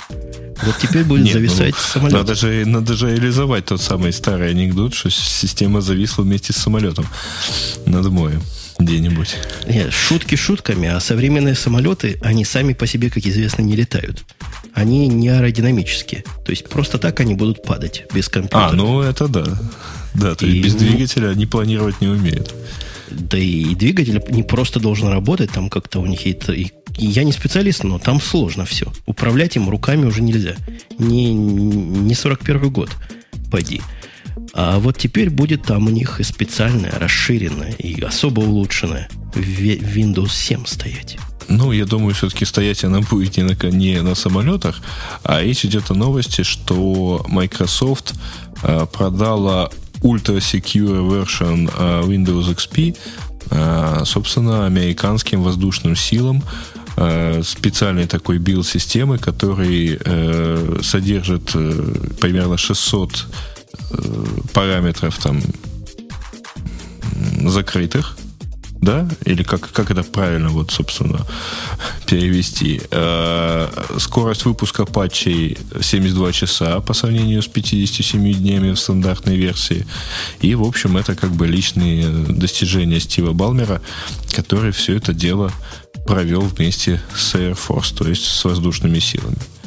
Ну, то да. есть, наверное, все-таки летать они на них не будут, к счастью, а будут, видимо, в конторах стоять, где учет прихода-расхода, когда самолет прилетел, когда вылетел, вот в таком характере. Хотя я тоже не стал бы туда на месте ВВС ставить Windows. Ну, тут в действительности, смотри, как интересно написано, что восемьдесят пять процентов известных эксплойтов заблокировано в этой системе, то есть пятнадцать процентов там осталось. Вот. А количество звонков в саппорт по поводу этой системы упало на сорок процентов. Слушай, ты неправильно перевел, на самом деле. Там написано да. Support call volume has dropped сорок процентов. То ну. есть, на самом деле, громкость звонков в суппорт была понижена на сорок процентов. Наверное. Ну и, в общем, они э, там сберегли примерно сто миллионов долларов на, на стоимость поддержки или на стоимость эксплуатации этой системы. Ну, замечательно, конечно, но все-таки сильно анекдотично выглядит. Ой... Слушайте, а вы представляете, какие там на самом деле бабки? Вот я понимаю, что это неправильно считать чужие деньги, но какие там все-таки бабки? То есть вот, ну, легким движением руки чуваки говорят, ну, мы сэкономили сто миллионов. Вы понимаете, что мне, в принципе, вот как бы там этих пятьдесят от этих, то есть половина от этого сэкономленного мне, в принципе, на всю жизнь хватило бы. Ну, ты же знаешь замечательную другую фразу, что такое слон? Это мышь, изготовленная по чертежам оборонного ведомства. Что такое мышь? Это да, это как раз да, это слон, изготовленный по, по чертежам военного ведомства на деньги, оставшиеся после распила. Это уже русская версия. У нас, я предлагаю перейти к числительной теме. И в связи с тем, что ведущих сегодня меньше, чем обычно, к числительной теме мы переходим раньше, чем это обычно бывает. Но лучше раньше, чем позже. Мне кажется, у нас есть семь путей, с точки зрения тестировщика, какие девелоперы хорошие девелоперы.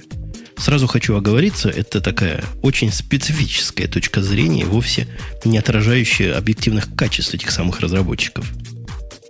Ну, на самом деле, это так, я так понимаю, это позиция тестера, да?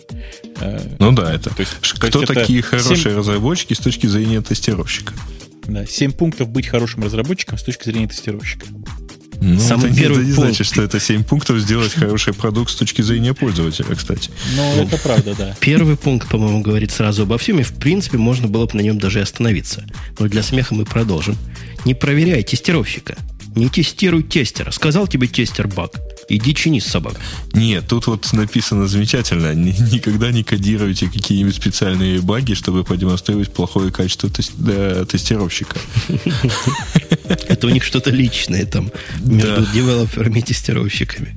Ну, это э, замечательная отдельная история про гендиректора компании, который в своем кабинете каждый день, уходя с работы, складывал там где-то кусок огурца, где-то там кусок хлеба клал, так это, а потом, приходя, звал уборщицу и тыкал ей, что она их там не вымела из какого-то дальнего дивана.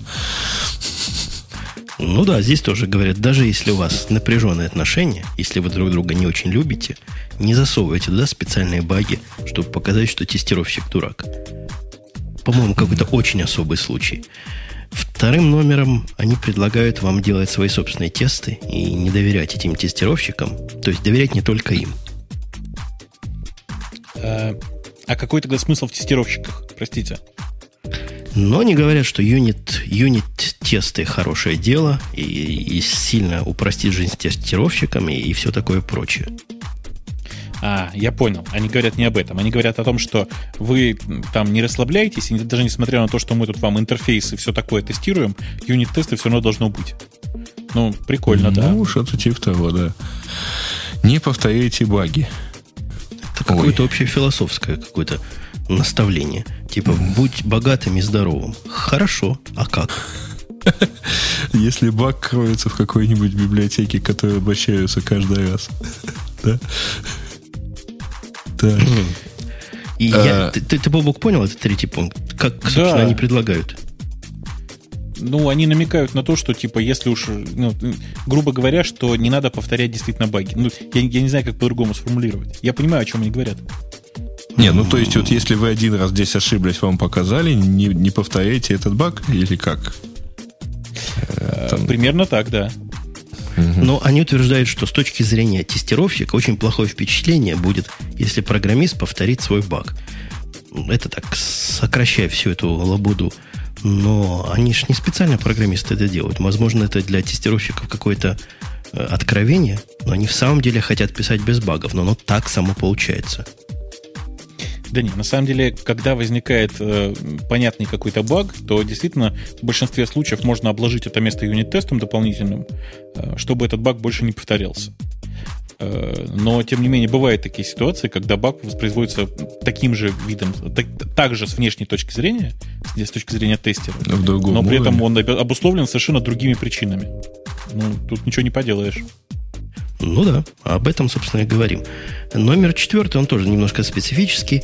Они вовсе не ненавидят вас, эти тестировщики, и вовсе не хотят вам зла, утверждают автор этой статьи. Ну, в некоторых случаях, наверное, так, а в некоторых, может быть, и не совсем так. Я знаю компанию, в которой тестировщикам платят за каждый найденный баг. Так что в тех случаях они действительно, в общем, ненавидят разработчиков. Особенно, когда разработчики да, перестают производить баги. Разработчики ненавидят их. Ну, там, там, это, знаешь, там это взаимно. Что опять напоминает историю с Башоркой, что этому я тестировать не дам, он всегда какие-то смешные глюки находит. Ага. Ну, а мне лично кажется, что разделение тестировщиков и девелоперов на разные подразделения, как это во всех больших компаниях, которые я видел, происходит, то есть это совершенно подразделения параллельные. Живут по своим планам, это корень зла. Мне кажется, они должны подчиняться одному боссу, не очень высокому. И отдел тестировщиков должен сидеть под тем же, под кем сидит отдел разработчиков. Они вместе должны работать, а не на перегонке друг с другом. Ну, у нас отдел тестирования входит в департамент разработки, так что... Ну, это ну, правильно. И, но и при этом тестировщик являетесь... входит в команду сервиса. Да, конечно. Да, они должны быть люди служебные, люди такие ну, как техники, только чуть повыше. И место свое, мне кажется, тестировщики знать должны. Они помогают разработчикам, а вовсе не выводят их на чистую воду. А что там дальше? Горько вздохнул Бобук. Так, тестирование это всегда больная проблема, вне зависимости от компании. Ну да, не перекладывайте всю ответственность на тестера. Но это тоже, кстати, следствие того, что мы только что говорили. И если они в конкурирующих отношениях, то будет действительно такие склоки. Ты виноват, я виноват. Ну, а как не переложить? Если не, тестировщик не, не, там, ставит... Там, там другая иллюстрация, что вот, мол, я написал этот кусок кода, тестер должен найти в нем все ошибки. Если он их не нашел, значит, это его проблема. То есть, ну, я то есть белый программист, пушистый, программист да? не виноват в том, что делает ошибки. Ну да, ну это, ну, это да. забавный подход. То есть в, ре, в реальной жизни я не знаю ни одного разработчика, который бы все перекладывал на тестера. В смысле, всю вину. И которому в позволяли бы это достаточно долго делать, к тому же. Да? Конечно, ну, в, реальной, в реальной жизни, мне кажется, тестеры нужны для того, чтобы искать баги, которые не найдены разработчиками. В этом, собственно, их цель. Они получают код, который условно работающий, а не, не сырой, и вот копай, пока не выкопаешь все. Как он может все выкопать? Не, ну по такой, по такой логике можно давать просто и первый исходник, несмотря на то, что программы не компилируются, да? О, пусть сам компилирует. Ну да, пусть дописывает все. Номер шестой какой-то странный. Пишите комментарии и делайте human readable код. Это что за тестировщики такие, которые по коду ходят? У вас такие бывают, Бобу? Не. Ну тут какие-то коды и вью и все такое прочее. Это, это, наверное, это вообще какая-то, не прокодирование. Какая-то пэ хэ пэ область. Это вообще не про тестирование, по-моему. Может, это какие-то такие языки, которые не совсем языки, и программы, которые не совсем программы. Бог его знает. Может, про скрипты речь идет. Но явно программы настоящие промышленные, коды их тестировщики не способны. Не то, чтобы понять, они их читать не способны. Вот седьмой пункт очень правильный. Точнее, он правильный с точки зрения дальнейшего описания. Там пишите э, такие описывающие сообщения об ошибках. Э, и, в общем, э, это, в принципе, правильный подход с точки зрения разработчика, потому что, когда выскакивает окошко «Упс, ничего не работает», ну, в общем, никакого толка от э, сабмита в бактрекер, по-моему, не получается. Потому что что Слушайте, именно... Я... Да, да. да я, я знаю еще более замечательную историю, когда э, в прошлом году я видел замечательные сорцы одной open-source программы, не буду говорить название, и надеюсь, что там уже все пофиксили. В общем, довольно известный open-source проект. Э, в нем в одном, в одном месте был замечательный кусок кода, который я когда увидел, я, я потом просто валялся и ржал. Во-первых, сообщ, сообщение об, об ошибке в этом, виде, в этом месте кода выглядело как «Ошибка номер такая-то». Теперь, внимание, э, ошибки выбирались из... Ну, то есть выбирались не случайным образом, а по порядку. При, каждой, при, при каждом возникновении ошибки ну, выбирался следующий элемент, так сказать, массива. В массиве были следующие цифры. Вот я сейчас попробую по, по памяти восстановить. четыре, восемь, пятнадцать, шестнадцать, двадцать три, сорок два. Я просто к тому, что, видимо... Программист очень-очень любил сериал Lost. Там как раз вот все оно, все, все оно такое и было. И читать, читать эти сообщения об ошибках с точки зрения тестера, наверное, было чудовищно. Ну да, главное, ну, вообще бесполезно. Человечество придумало уже довольно давно и стэк трейсы, и дампы памяти, и всякие такие средства, которые ну, с большой степенью вероятности позволяют восстановить, ну, не во всех, конечно, случаях, к сожалению, но во многих случаях картину, которая привела к проблеме. Тут, э, и мне не кажется, что это как бы к тестировщикам относится. Это когда тестировщики дадут назад, они смогут предоставить информацию, как, что именно было нарисовано на экране в этот момент. Ну, в общем, да. Так, что у нас там ну еще, вот это все. Все. семь а, пунктов. Все, будешь семь все. пунктов выполнять, и будешь ты хорош для тестировщика. Я бы добавил еще восьмой. Хотя он, в принципе, был... Не, не ненавидьте их, не, не обзывайте их матом. Они этого не любят, они люди нежные и считают... Я, кстати, замечал тоже офф-топик, что тестировщики часто, особенно в больших компаниях, что-то много о себе думают. Или это мой программистский подход к ним? Ну, вот да, сидит, в действительности сидит... все много о себе думают. И ну, не все, не тоже. все. Я в Израиле руководил группой разработки, в которую и, разраб... и тестировщики входили. И я привык, что мы вместе работаем, а они такие техники, только чуть поумнее. У меня всегда такое к, к тестировщикам отношение было. Здесь же в одной из компаний, к счастью, не, не в моей, я заметил девочек.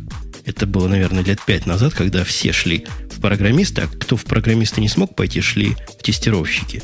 Девочки после двух курсов в одной большой известной компании на букву «М» заканчивается на букву «Т». Так вот, они там носом крутят и вертят этими разработчиками, что мама не горюй. Большие буквально умницы такие. Советы дают, ты понимаешь? Они дают советы, как правильно сделать, чтобы оно не падало. Как программу тебе поменять, чтобы этого бага не было. Да. Я со своей стороны могу тебе сказать, что у нас вообще тестирование построено, ну, там, немножко по-другому. У нас тестеры находятся обычно внутри команды разработки, и их основная задача действительно вылавливать баги, и они составляют там тестинг-планы, все как положено. Вот. Но при этом... Ну, я не могу сказать, что мы там нападаем на тестеров с криками: «А, вы, ничего, вы чего-то не поймали». А тестеры со своей стороны, ну, просто делают, делают все, что могут. Тут никто никем не руководит, и подсказать тестеры, наверное, что-то могут, но в реальной жизни этим не занимаются обычно. Ну да, я, я одно время думал, что ситуация, когда тестеров нет вообще, она плохая, самая плохая, какая может быть. В последние три года я прихожу к мысли, что когда тестеры – это отдельный независимый департамент, это, пожалуй, даже хуже, чем если бы их не было вообще. Но это такие уже глубоко мои личные переживания борьбы. Ну, у нас продукт выходит, который я писал шесть месяцев. Тестеры с ним сидят уже, наверное, больше года. Причем там тестировать-то нечего. Формула описывается в одну строку, чего там считаются. И, ну, просто код динамический. Они не могут на это дело написать автоматических тестов. А, подожди, подожди, подожди, подожди. У, у меня вот, например, простая позиция, да? Я уверенно заявляю всем и каждому, что автоматическое тестирование, оно, в общем, своих денег не, не окупает. Особенно есть... в ситуации, когда у тебя данные меняются пятьдесят тысяч раз в секунду. Они ну, не могут да. повторить данных.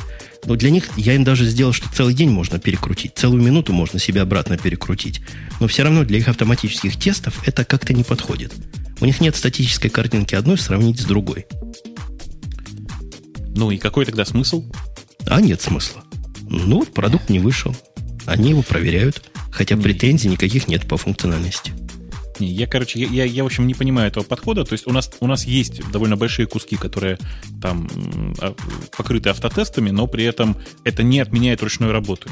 И те места, в которых там автоматическими тестами ничего не покрыть, например, тестирование интерфейса, да, какого-то внешнего, там сидят живые люди вполне, потому что, ну, можно, конечно, наверное, написать э, не знаю, много, много миллионов строк кода для того, чтобы анализировать разницу в интерфейсах. Но, блин, замучаешься же. Тут нам Дейн, он говорит, пусть тестит, кто писал. Это тоже пох- под плохой подход. Есть некоторые программисты, я сталкивался с такими, которые просто физиологически не могут найти всех своих багов. Вот у них так голова устроена. Они, они знают, как программу надо проверять. Ее проверяют только так, как она работает. Слушай, да о чем мы говорим? У программиста всегда работает его софт. Практика ну, показывает, во всяком что случае, у меня всегда все работает. Да, мы это уже обсуждали. Ну да, он его не отдает, пока с его точки зрения не работает. Поэтому смысла в самостоятельном тестировании мало. Именно так. Именно ну так. Да, сто процентов функций он в любом случае не тестирует. Конечно, потому что известно, что она будет работать. Я mm-hmm. думаю, это была последняя на сегодня тема. Мы как прошлись по тестировщикам, хотя относимся к ним, в принципе, вполне нежно и понимаем, что они люди очень и очень полезные. К темам наших слушателей. Ну да, ну да.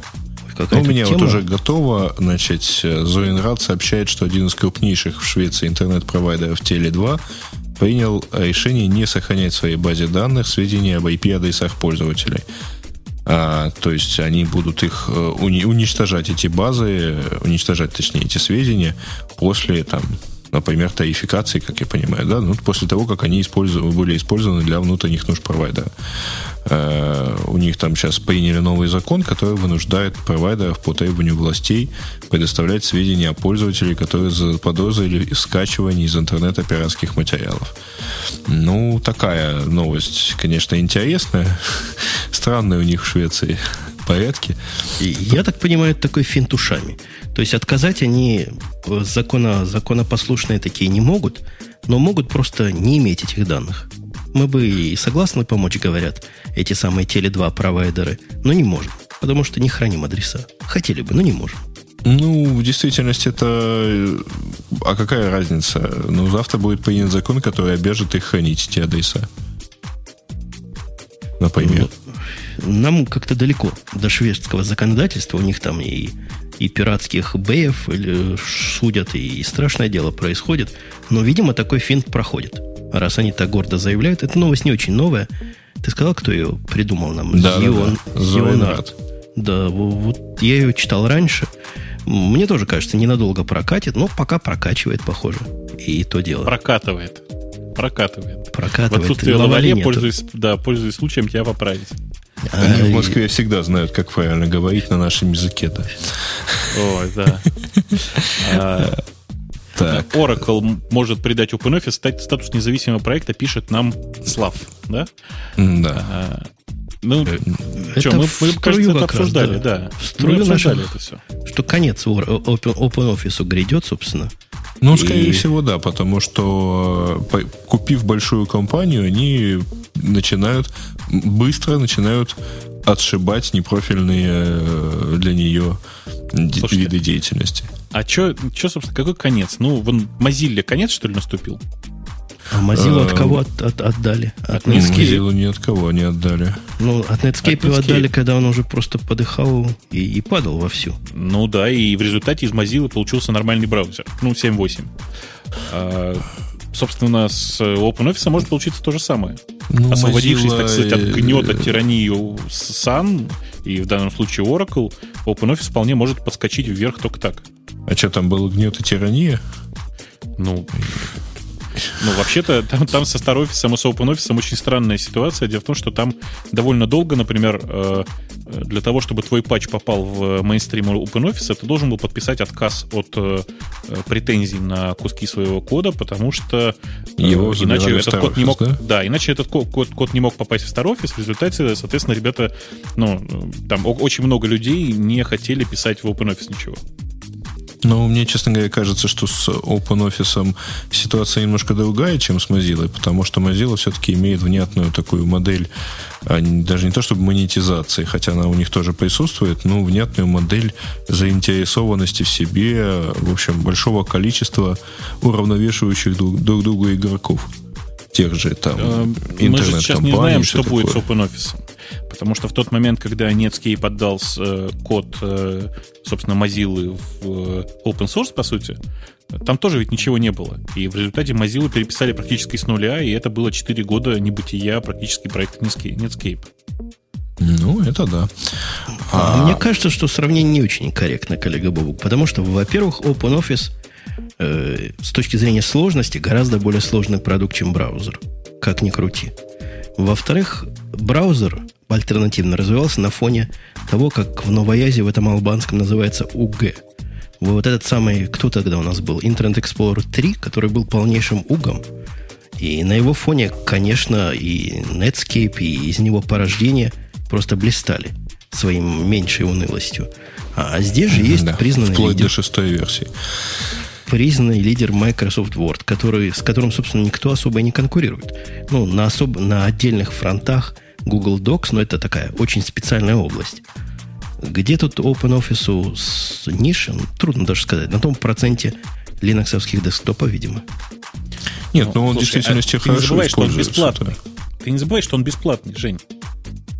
Ну, а это... с другой стороны, мы, собственно... Серьезные же люди.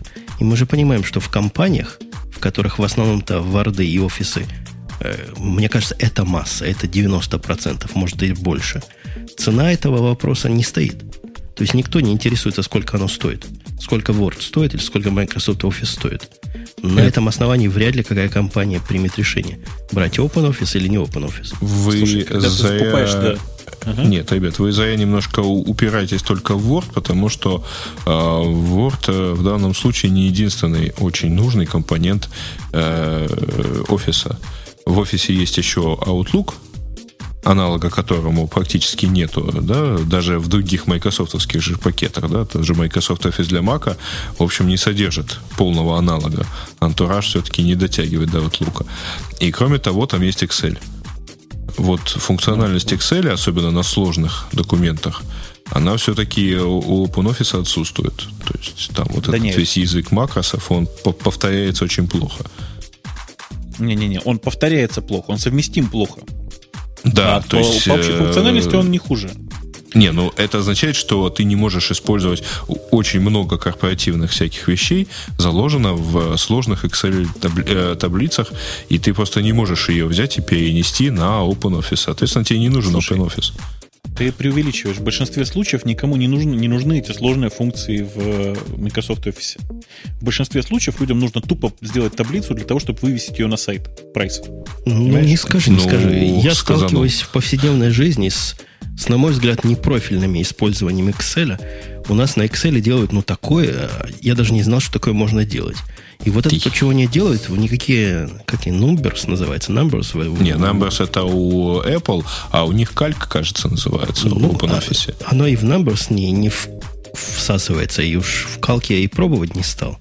То есть делают люди чудовищные вещи и умеют, вокруг меня люди умеют этим Excel так пользоваться, что просто надо специальный трехмесячный курс, наверное, заканчивать. А, не, ну там, а, Гриш, ты не забывай, что большинство фирм делают а, ту же самую табличку с прайс-листом для, а, ком, для этого, как он там называется, для сайта, а, совершенно не руками. Это функция а, забирания из один эс и так далее. Это правда, но при этом э, для того, чтобы подредактировать эту табличку и оформить ее так, как им нравится, конечно же, они пользуются там любой подходящей программой. И в данном случае OpenOffice вполне даже себе подходит. Ну, не подходит он, потому что все-таки вопрос э, проблемы совместимости, но никто не будет каждый день редактировать эту табличку. Это просто не имеет смысла, и гораздо проще пойти купить этот самый Microsoft Office и получить э, просто работающий продукт. То есть даже как никто не занимается дешевым триста баксов? триста ну, баксов на ветер? Ты то преувеличиваешь? Есть, ты, ты, нет, это ты преувеличиваешь. Да. А, все-таки а, это дешевле, чем сажать одного менеджера каждый день править эту табличку. Какой, какой, что такое каждый день? Ты о чем? Этот прайс выгружается раз в полгода. Ты что? Какой раз в полгода, если речь идет о компьютерном магазине, например, у которого каждый день может прыгать цена на что-нибудь одно в зависимости не, там, от не, курса. Не, не, не, подожди, подожди. Компьютерный магазин, компьютерный магазин – это один очень частный пример. Я просто очень, очень хорошо вижу, как за пределами Москвы и Московской области, простите, используется OpenOffice. То есть пользуются OpenOffice много, часто и постоянно. И в частности, вот прайсы все эти, их тоже не в один эс подготавливают на самом деле. Там в большинстве случаев эти, эти прайсы вообще ручками вбивают в OpenOffice. Потому что узнать о том, что в один эс есть функция export to Excel, она как бы, знаешь, это, это ну, нужно интеллектом не нулевым обладать, давай скажем так. Ну, ты поразишься. Кно... Наж... Узнать, что на эту кнопочку можно нажать, это, в общем, достаточно инструктажа по и запуске системы. А я на все ваши холивары положу конец и скажу следующее. Подожди, подожди. Если на вы пора заканчивать, положу на них как раз. Так, холивары только что стали на пятьдесят грамм тяжелее. Так, поехали дальше. Почему такое преуменьшение? Подождите, мы не в после шоу еще. Мы не в после шоу. Действительно, давайте пойдем дальше по темам. Так вот, для самой правильной операционной системы есть намберсы, которые рулят и прекрасны. И я не знаю, как они с точки зрения функциональности, но они прекрасны. Какие а штуки красивые хуже. делают. Вот, вот чтобы сделать красивые штуки, которые красиво выглядят, красиво печатаются и так далее, это одно. А, но вот в качестве мощного аналитического инструмента они, по-моему, пока не дотягивают. Не-не-не-не-не. Тут ты тоже не прав, потому что Numbers совершенно точно не худший аналитический эксперимент, если, инструмент, чем Excel. Но не То лучше. У них, он, он, опять же, он, он другой. Он просто немножко другой. При этом даже в Microsoft, я сколько вот с ребятами не разговаривал, микрософтовскими, они все честно признают, что э, Numbers это пример того, как э, Microsoft сделали на их же поле. То есть Apple очень долго не выпускала никаких Excel-подобных продуктов, а потом пришла с готовым Numbers, который визуально и практически оказался сильно лучше, чем Excel. В результате, именно, как они говорят, именно по этой причине очень долго затягивали выпуск Microsoft Office две тысячи восемь, потому что старались сделать его таким же iCandy, как минимум, как Numbers. Ну, в общем, лучше бы они его затянули бы еще немножко, потому что он у меня работает медленнее, чем две тысячи четыре, честно говоря. две тысячи девятый он, он работает год медленно, на дворе, да. Покупаешь mm-hmm. себе компьютер побольше, процессоры пожирнее, и все у тебя будет летать. Если о странном, то следующая тема от чайника. Вот это действительно странное. Вы знаете, самый главный файловый хостинг для, ну, для этих малозаконных. Для вариза для... и порно, да. Да. Mm-hmm. Чего они там совсем с цепи сорвались? Рапид шара. Они будут теперь подавать властям э, стукаческую информацию о том, кто на них кладет. Они хотят свой бизнес подрезать под корень, под самое буквально пасконное. Ты знаешь, у меня э, прадед, э, он э, женился в восемьдесят с копейками лет. Жене его было там в районе где-то тридцати. И, ну, не то чтобы он очень хотел жениться, он просто, ну, как бы вынужден был, ты понимаешь, да? Как благородный человек. Как благородный человек, да. Так вот, тут история примерно та же самая, как мне кажется. То есть RapidShare не то чтобы хотела и хочет открывать эти данные по айпишникам пользователей. Мне кажется, она скорее вынуждена это сделать. Понимаешь? И ну, деваться им просто некуда. То есть Германия с авторскими правами тоже совсем оборзела, как все остальные в цивилизованном мире, в западном. И вот теперь и последнее пристанище прямого даунлода всякого шикарного вариза прикроют таким образом. Ой... Слушайте, да. а пока, пока мы разговариваем, у нас в чате по-прежнему продолжается эм, замечательный холивар, который переключился теперь уже на один эс. С криками один эс локально не нужен и всем подобным. Мне кажется, что... Мне кажется, что у него сорцы закрытые. О, ужас. Да. Давайте Хотя он есть дальше. Под Linux, да. Давайте дальше. Слушай, еще, уже еще про Opera исполнилось да. пятнадцать лет. Кстати, а про перетащение. Да. Кстати, Чё, да. ну, я не знаю, можно только чуваков только поздравить. пятнадцать лет заниматься изготовлением собственного браузера и делать, в общем-то, ну, в общем-то, уже, в и, принципе, нормальный браузер. И остаться браузер. живыми. Они, вот. кстати, они даже недавно, я так понимаю, перестали брать за него деньги, да? Вот довольно давно уже. Мы просто давно, дов- давно. довольно долго им не пользуемся, коллега Бобук. А говорят, там браузер, который сильно, сильно хорош для особо узких кругов. Вот, например, на зюкселевском модеме каком-нибудь на девятнадцать двести нет ничего лучше браузера Opera. Так вот, это правда. Я даже, я даже знаю, зачем. Потому что там есть замечательная кнопочка показывать только закэшированные картинки. Или показывать картинки там... Только, ну да, грубо говоря, показывать только закэшированные картинки. Очень, очень экономит трафик. Нет, Opera прекрасный браузер, просто он э, повернут лицо не, лицом не гиком, а к пользователям, ты понимаешь, да? То есть а гиком очень... всем остальным, да? Ничего себе не гиком. По-моему, это самый гиковский браузер, что я видал в жизни. То есть браузер с таким количеством настроек, который делается так неочевидно, это надо поискать.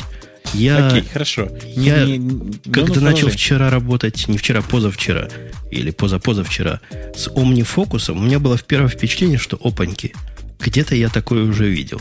Он мне напомнил, он мне напомнил как раз эту самую оперу. Но здесь, здесь, здесь сложная методология, здесь, в принципе, понятно, куда накручивать. А браузер? Ну, браузер это кликнул, открылся линк. Жень, ну, по-моему, ты жульничаешь. Ты несколько раз уже сегодня явно сделал такой филиал своего собственного подкаста, который не выходит уже две недели. Болеем, болеем. Видишь, а мысли лезут. Да-да-да. Ну, а давайте Миша дальше. А куда девать прикажете? Давайте в общем, в общем дальше, ребята из Оперы а... все-таки честно поздравляем. пятнадцать да. лет, это громадный срок. Давайте и дальше так. Шведы. Так, шведы. Опять шведы пишут за Инрад. Опрос, проведенный одной из крупнейших шведских газет, показывает, что пиратская партия получит примерно пять целых одна десятая процента голосов на предстоящих выборах в Евросоюзе. Это означает, что у них будет место в парламенте ЕС. Я предлагаю им, вот как только они его получат, тут же начать публично на заседаниях парламента пользоваться турантами. Я, кстати, думаю, что на самом деле вы, вы понимаете, да, что это был э, опрос, проведенный одной из крупнейших шведских газет, и вполне возможно, что это был пиратский накрученный э, такой опрос. Не знаю, пошли куда-нибудь в, не знаю, какую-нибудь гиковскую тусовку, и им там так вот замечательно накрутили. И я думаю, они стали возле бара пивного. И проверяли всех, кто выходит. Не, ну, около магазина. Впол... Нет, слушайте, около Apple Store. Может быть. Около Apple Store. Нет, там, наверное, все-таки у магазина Microsoft. Там он уже открылся или нет? А, слушайте, точно, у магазина Microsoft именно поэтому так мало. пять целых одна десятая процента всего. Ну, вообще эти пять целых одна десятая процента их присутствие в парламенте, конечно, фигня по сравнению с тем, что в нашем парламенте теперь полное большинство у демократов. Но это тема для отдельного разговора, грустного, со слезами. Вы слыхали, они купили, да? Нашего последнего. Да. Вашего вас... последнего, да, купили. Последнего купили. Наши продаются задешево. Я хотя бы надеюсь, что не за очень дешево. Ну, что тут еще у нас есть? И General Electric разработала диск на пятьсот гигабайт. Оптический гигабайт. Диск. А это понимаю, много, это много, да. Это ну, полтора да, байта, по-русски говоря. Да, это где-то три, э, как я понимаю, три или четыре Blu-ray дисков, да? Да, по-моему. Да, нормально. Ну, там на Blu-ray нормально. Влезает больше пятидесяти, но там, по-моему, у него емкость... Может быть, доведена Слушайте, сильно ну, больше. Ну, неважно. Даже Слушайте, если это, а десять, вам... даже это десять Blu-ray, все равно это очень хорошо. А вам не кажется, вот я в последнее время смотрю на Blu-ray и понимаю, что как-то они немножко в нашей компьютерной области отстали от всего остального. Вы много видите вокруг себя людей, которые пишут чего-то на Blu-ray и которые нуждаются в писании чего-то на Blu-ray? Я вообще не видел ни разу. А вот в свое время си ди, вы помните си ди? Писание на си ди это было а очень было. популярная забава. И, ну, даже не во флешках дело, а дело в том, что диски были дорогие, их было мало, они были маленькие. Blu-ray как-то в тени. И я не особо вижу большое будущее в Blu-ray ну, для Жень, компьютерных смотри, штук. Во-первых, большое будущее, оно стало очевидно только где-то год назад, да, когда вот Toshiba отказалась от эйч ди ди ви ди, определилась, что будет мейнстримом. А во-вторых, у всех давно в карманах есть флешки, которые, в общем, успешно позволяют носить достаточно большие объемы информации. Э, уже там шестнадцатигигабайтные флешки, это уже вообще общее место. Там, иди купи и носи с собой фактически там, половину Blu-ray в кармане. А что такое шестнадцать гигабайт? Это, извини меня, фильм в эйч ди. Ну да, опоздали. Не один причем. В нашем компьютерном деле опоздали. Может, эти пятьсот гигабайтные как-то подойдут. Но хотя, если цена будет пропорциональна объему, то, конечно, сильные сомнения. Оно должно быть по цене как жесткий диск. Тогда хоть как-то это будет объяснено. Подожди, а по ГБ в произвольный там... момент дописывать можно. Ну да. Не, но у меня есть быть. маленькие вот эти вот. Я думаю, что их сейчас быстро догонит. По-моему, есть же, да, вот эти ноутбучные винты. Сколько они там? триста двадцать точно есть вообще серийные. Я думаю, что до пятисот они тоже скоро добегут. Нам в чате пишут, что все просто. Сделайте сравнимую цену с ди ви ди и будем на них писать. А я не согласен, я не буду писать. Мне на них писать не надо. У меня дисков жестких настолько много и настолько с ними удобнее работать, что я не вижу, зачем мне на Blu-ray писать. Что-нибудь ну, надо для было. Того, чтобы писать на Blu-ray, нужно еще иметь Blu-ray привод, который, mm. вообще говоря, не у всех есть и не самый дешевый. Слушайте, да вообще физические переносные носители, они должны умереть.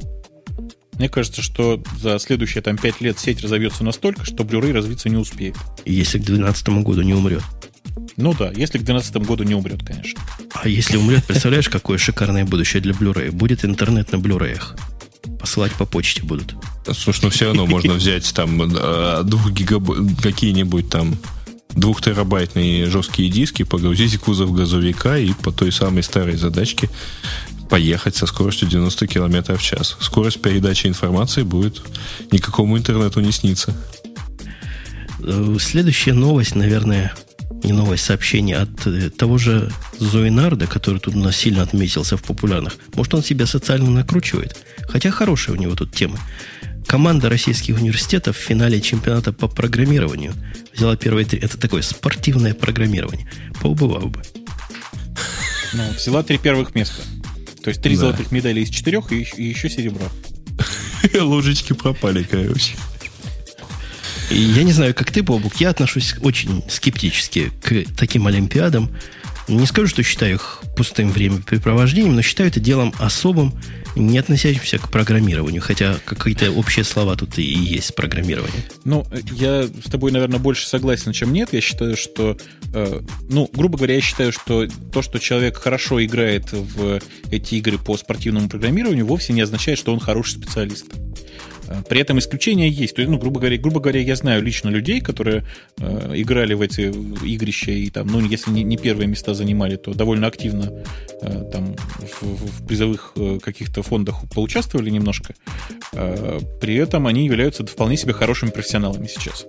Ну, можешь меня в пример привести. Я однажды участвовал в такой олимпиаде, занял второе место, и после этого мне, мне показалось это дело бестолковым, глупым и ничем не развивающим ни себя, ни других.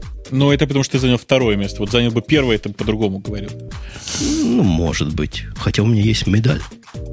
Второе медаль. Место была тоже золотая медаль. Там, по-моему, первым пяти давали золотые медали. Это как, извиняюсь, на собачьих выставках есть большая золотая медаль, малая золотая медаль, да? И дальше. В современных школах, между прочим, всем детям дают медали и всем одинаковые, вне зависимости от занятого места. Такой у них сейчас подход, чтобы никто не ушел обиженным.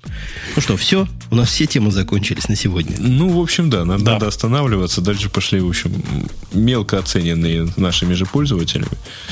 Я, пока мы совсем уж не закруглились... Хотел предложить вам, господа коллеги и слушатели, я не знаю, в следующий раз, а может быть, после следующего провести эксперимент. Настолько у нас удобная система ранжирования тем здесь, что, может быть, отдать один выпуск целиком на откуп пользователям. Пусть предлагают темы, а мы по ним пройдемся. Конечно, оставляя за собой право то, что нам уж совсем неинтересно, просто перескакивать. Ну, это неплохая mm. идея, надо будет как-нибудь попробовать. Ну вот да, так, только надо так, это им все сказать, чтобы они активнее плюсовали, минусовали. Ну, проведем рекламную кампанию в твиттерах и в других доступных нам местах. А на этом мы с вами будем сегодня прощаться. Наш расш... не расширенный, разуженный, суженный состав, говоря по-русски, частично больной. С вами пробыл эти самые стандартные два часа в лице Бобука из города Героя Москва, Грея из Одессы.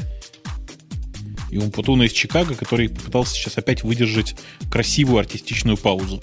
До следующей недели. Всем пока. Услышимся. Пока.